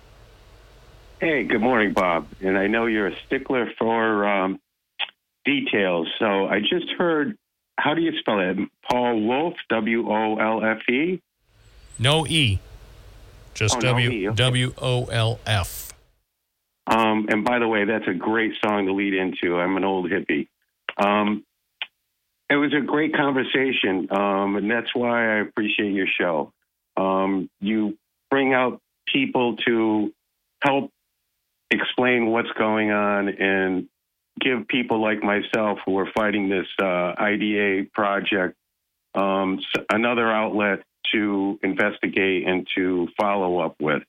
Um, great, great segment. And of course, uh, your history segment's always great. Um, I just wanted to know how to spell it. Are they a legit uh, organization?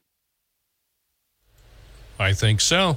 And uh, take a look for more information. As he said, the website, nyopenGov.org. Uh, there's a lot of information on the website. They've been around for a while. Uh, take a look at some of the news stories that uh, pop up and some of the opinion pieces that Paul Wolf has uh, done. You'll see some interesting things he's written online. And who knows, maybe we'll have him on again soon because I think uh, much of what he said is of interest to our listeners who've had trouble with government agencies around here, whether it's um, town boards or city councils or uh, IDAs or whatever, uh, not understanding or appearing not to understand that they do work for us. They work for us. I mean, they also have missions of their own too, you know, and doesn't mean that their missions aren't appropriate. But in the end, if you're part of a government agency, you're working for taxpayers. And so I think everybody uh, who is a taxpayer ought to be treated with respect and provided with information that, that they seek, unless unless there's a, a there are some legal and legitimate reasons to withhold some information, but it seems to me too many government officials have the default position that no information is to be released or information that used to always be easily accessible with a simple phone call the only way they're going to give it to you now is if you foil it and that's not that wasn't the point of the Freedom of Information Law. The FOIL law and open meetings law, uh, they weren't designed to make life more difficult for people and reporters. They were designed to help things move more smoothly. But sometimes the people in government are, in my opinion, uh, using or misusing these laws to try to regulate or slow walk information, and that's not what they ought to be doing. Correct. And I, Bob, you know, I've spent the last year on this project, hundreds of hours, talked to hundreds of people. I've gone to all kinds of meetings, and I've met the same type of issues that Mr. Wolf talked about on the radio. I've FOIL requests uh, denying any information available. Um, no, no transparency. There's no site plans. There's no information. There's no environmental reviews. There's nothing, nothing. And this project is three years old. Um, so there's something wrong here someplace. And just trying to get people motivated to follow through. Um, I'm going to follow through with this. The one thing I did uh, see that maybe you're interested, if you want, I can send it to your email as always. Um, the IDA in Saratoga Springs um, just lost an appellate court ruling that they are not under any regulations or rules for transparency um, with town boards or residents. They just lost that uh, ruling in an appellate court. Um, they're they're um, what's the word? They're they're accused of not being transparent and straightforward with projects that they're doing in the Saratoga Springs um, area, and that's the same problem we're having here. There's no no transparency or anything. Well, Just se- love to- secrecy, secrecy is a terrible thing. It's- Love your show, Bob. Thank you. Appreciate it. You know, keeping secrets, sometimes, sometimes you do have to keep secrets. And by the way, if people give me information that's off the record, I can keep a secret. And I do. If it's off the record, it's off the record. I get it. Some things of necessity are off the record for the, the time being. Some things are not reportable yet. But a lot of things, including a lot of just basic information, should routinely be released. It shouldn't be like pulling teeth. This era, here we are, 2023, with websites, some governments, and you can do checking around the internet. Look at how some governments have their websites set up. They're designed to provide ease of information and trying to keep constituents in the loop. And then some, including many around here, appear designed to do the exact opposite. Glenn Vestal, you're on the air. Hi, Bob. How you doing today? Good. So I was just wanting to thank you for uh, having Mr. Wolf on. I thought what that segment was great. It taught me a lot. And since I'll be starting my term as town councilman in Vestal soon, uh, we ran out a platform of transparency, and we're see we've got a lot of work to do to make town government more transparent. And the incoming supervisor, Maria Sexton, has already spoken to the IT group for the town, and they say, yes, we can do that. It won't be that expensive. We've got some good ideas on how to do it. So I would all again say to our community, at least in Vestal, watch our government change over the next couple of months to show how a transparent government really can become something that a local group can do. It doesn't really matter the size of the town or the city. This is something that, like you said before, the technology is there. It's not that hard. It just it takes people who want to be transparent and people who are in government who do understand that government officials work for the taxpayers and the residents. It's not the other way around. We are their employees. They're not our our uh, sheep or anything to lead around. We work for them. All right. Well, I'll be watching.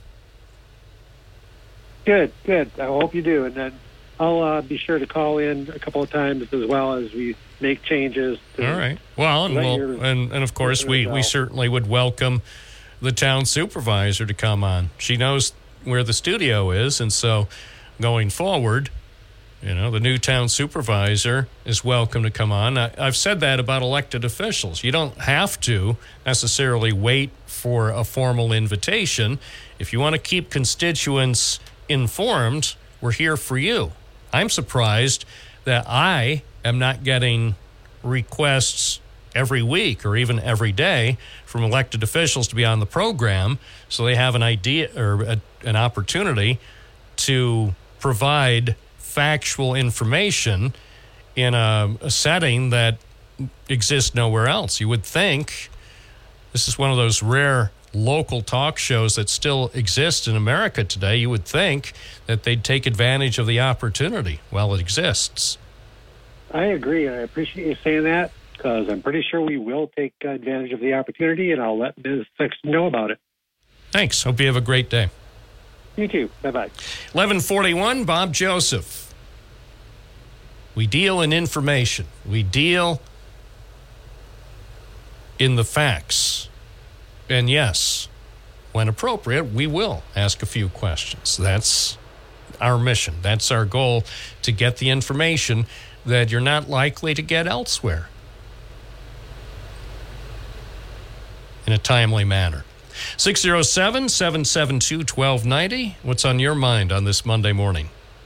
We're here for you. WNBF 92.1 FM, 1290 AM, streaming at WNBF.com.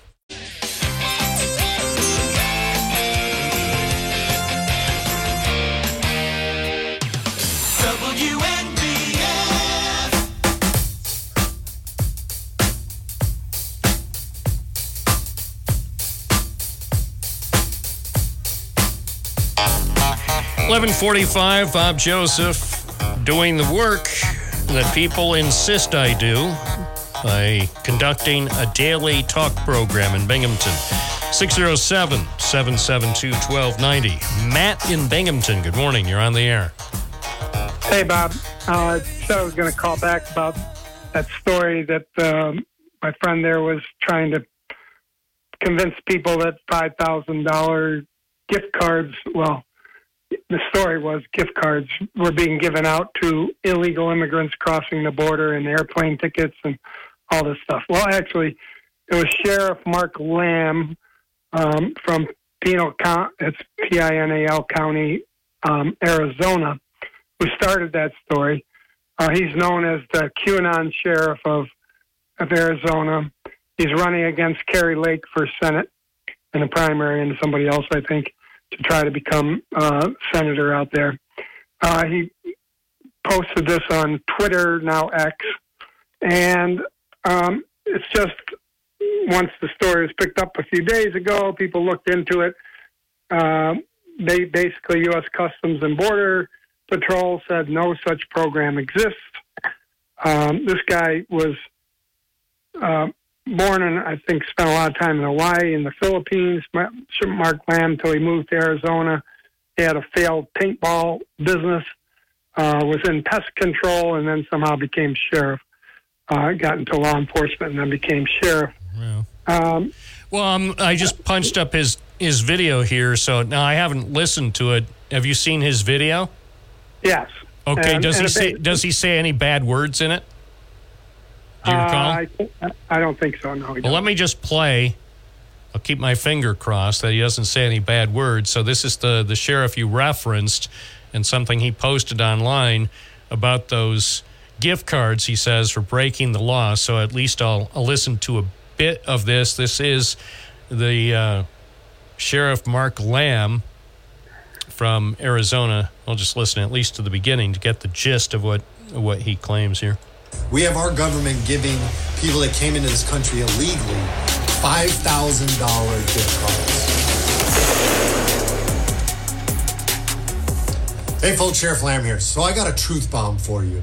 You know, we see all these people coming across, mostly military age men coming from China. All right. So this is apparently a world. campaign commercial Uh, he them not even being vetted when they come in here. See what but he here's what's really going to bother you. When these folks come across and they're processed, they're being given a cell phone, a plane ticket to wherever they want to go in this country, so probably to a community near you, and a $5,000 Visa card. All right, so that's what he says. But you're Yeah, right. like people said, people who've was checked it out have, have said that it sounds sounds like uh, a, a complete fabrication. Well, the U.S. Customs and Border Patrol said no such program exists. Once they were confronted with this, and Newsweek reported that after they checked out this guy's story. Um, you know, also they talked about he talked about cell phones being given out. Turns out they do give cell phones. It's a preloaded software called SmartLink. It can't be used to access the internet.